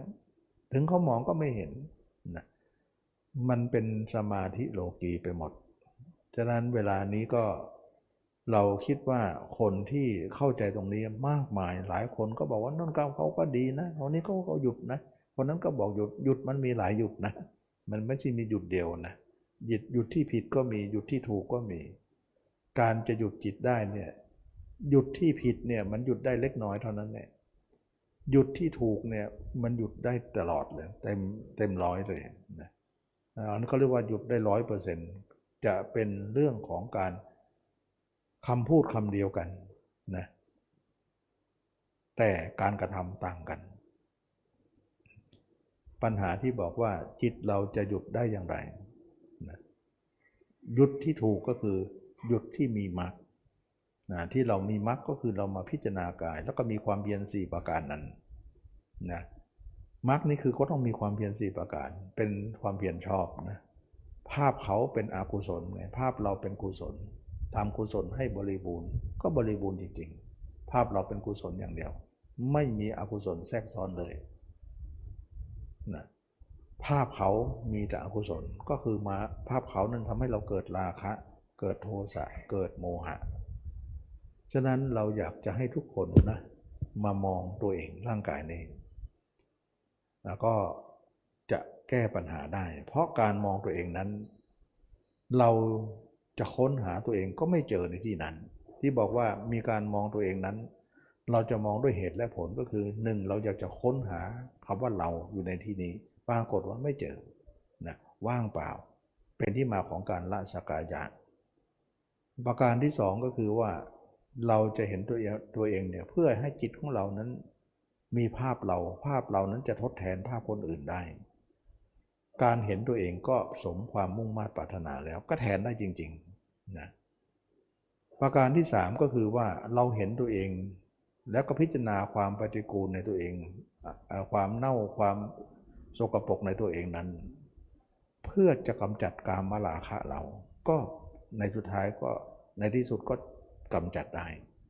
นะการที่เราเคยคาดหวังไว้ว่า การมองตัวเองนั้นจะทำเป็นที่มาของคุณประโยชน์อย่างนี้ ก็ทำให้เรามีคุณประโยชน์อย่างนี้ได้จริง ๆ เมื่อเป็นอย่างนี้แผนก็เข้าตามเป้าหมาย ตามแผนที่เราวางไว้ จิตเราก็สงัดจากกามสงัดจากอากุศลนะสงัดหมดเลยอกุศลก็ไม่มีกามก็ไม่มีนะเราจะเข้าฌานก็ได้ เราจะออกฌานก็ได้ เราจะอยู่ตรงไหนก็ได้ แต่เราไม่อยู่ด้านนอกแน่นอน ไม่อยู่กับใครแน่นอน เราจะอยู่กับตัวเอง วันวันหนึ่งมีภาพตัวเองเท่านั้นชัดที่สุดในโลกนะเราจะไม่มีภาพคนอื่นคนใดเลย อันนี้เขาเรียกว่า ภาพเราไม่ใช่มโนวิญญาณ ภาพเราเรียกว่าญาณทัศนะนะซึ่งเป็นญาณทัศนะที่บริสุทธิ์บริบูรณ์หมดจด เราอยู่ด้วยญาณทัศนะนี้อยู่ตลอดเวลาทุกการทุกเมื่อ อันนี้จึงเป็นเรื่องของความอัศจรรย์ว่าเราเห็นตัวเองนั้นทำให้เราเห็น ทางพ้นทุกข์ได้ ทางพ้นทุกข์ของเรานั้น เราเห็นแล้วเนี่ยสามารถที่จะเห็น ความจริงคือสัจธรรมคำสอนพระเจ้าได้ตรงถูกต้อง จิตเราก็จะสงบระงับ ดับเย็นไปหมด จิตของเราก็จะไม่หวั่นไหว จิตของเราก็จะเป็นผู้มีจิตไม่ไม่แส่สายไปอะไรทั้งสิ้น อันนี้ก็เป็นเรื่องของการที่ว่าจิตหยุดหยุดแบบถูกต้องก็คือหยุดอย่างนี้ แล้วก็ตมาคิดว่า ถ้าเราไม่เห็นกายตรงนี้นะ ไม่มีใครละกามมาราคะได้เลยนะ ถ้าใครที่ไม่เห็นกายหรือไม่มองกายเนี่ยละไม่ได้หรอกนะเพราะเอาอะไรไปละได้หลักกามนะนอกจากอสุภะเมื่ออสุภะมีก็ต้องมีการพิจารณากายนะพิจารณาก็ต้องมากพอ ไม่ใช่พิจารณาแล้วจบแล้วแป๊บเดียวมันได้กามเรายังมีอยู่ เราจะพอได้ยังไงนะพิจารณาจนกว่ากามจะหมดเราถึงพอแล้วก็เคยบอกเสมอว่าการพิจารณานั้นเราจะต้องพิจารณา มากพอก็คือจนกว่ากามเราจะหมดสิ้นไป เมื่อหมดสิ้นไปแล้วเนี่ยเราถึงจะพอ เราถือว่าการพิจารณานั้นเป็นการพิจารณาที่มีความสมบูรณ์ในตัว ในการพิจารณาเอง อย่างนี้เขาเรียกว่าจิตหยุดหยุดด้วยการที่ว่าไม่มีการไปการมาอีกต่อไป คนนั้นเป็นผู้รู้แจ้งในศาสนานี้นะแล้วก็ทำให้เราได้เห็นถึงความ สงบระงับนั้นฉะนั้นสมาธิการความเพียรทำทำครั้งเดียวนะทำครั้งเดียวต่อไปไม่ต้องทำมันก็จะเป็นผลหมดเลยนะเสวยได้เสวยได้ตลอด เราจะเสวยของเราทั้งวันทั้งคืนไป ตลอดชีวิตได้ อย่างนี้เนี่ยเขาเรียกว่าทำให้จิตเราอยู่ในอำนาจได้ จิตเรามีภาพเราเป็นเครื่องอยู่ แล้วก็ขอให้เป็นภาพสุดท้ายเลยภาพคนอื่นเอาทิ้งหมดไม่มีนะ เราเราเคลียร์ปัญหานี้ได้ แต่ถ้าคนไหนไม่พิจารณากายนะเคลียร์ปัญหาคนนี้ไม่ได้เลยเมื่อไรก็มีภาพคนอื่นอยู่นั่นแหละเมื่อไรก็มีภาพจากคนอื่นเพราะภาพเราไม่มาแทนนะถ้าคนไหนไม่พิจารณากายคนนั้นก็จะไม่มีสมบัติอันนี้เลย เราเชื่อเหลือเกินว่าหยุดจิตไม่ได้หรอก ได้ก็ไม่หมดหรอกหยุดได้นิดเดียวนะหยุดในสมาธิบ้างนอกสมาธิบ้างนิดหน่อยนอกนั้นจะเป็นความคิดหมดเลย เยอะมากนะมันไม่จบหรอก ความคิดนั้นก็คือกามหมดเลย ไม่มีความคิดอื่นหรอกกามมันกามมาคุณ แต่ถ้าเห็นตัวเองได้เนี่ยกามมันหมดไป ภาพเราเนี่ยจำเป็นมากที่จะต้องเป็นเครื่องอยู่ของจิตเรา วันนี้เราก็ได้ฟังธรรมะพอสมควรนะว่าคนที่บอกว่าจิตหยุดได้นะมันมีหลายหยุดก็เลยนำมาการหยุดหลายๆ อย่างมาชี้แจงให้เห็นภาพว่า หยุดแบบไหน หยุดแบบในสมาธิบ้าง หยุดนอกสมาธิบ้าง หรือหยุดเห็นตัวเองแจ้งนะเห็นตัวเองมันจะเป็นการหยุดที่ถูกต้องมากกว่า หยุดอย่างอื่นนั้นไม่เห็นตัวเลย เห็นแต่จิตอย่างเดียว ซึ่งหยุดไม่ได้หรอกนะหยุดได้ก็ไม่มากนะนิดๆหน่อยๆพอประคองแล้วก็เป็นการข่มหยุดเพราะการข่มแต่ถ้าเราเห็นกายไม่ได้ข่มมันหมดแล้วก็หมดจริง ๆ การข่มก็ไม่ต้องจำเป็น แต่ถ้ายังไม่หมดก็ข่มได้ก็ยังข่มอยู่ ก็ถือว่าข่มเพื่อจะหมดไม่เป็นไรนะตรงนั้นก็พอจะข่มอยู่นะ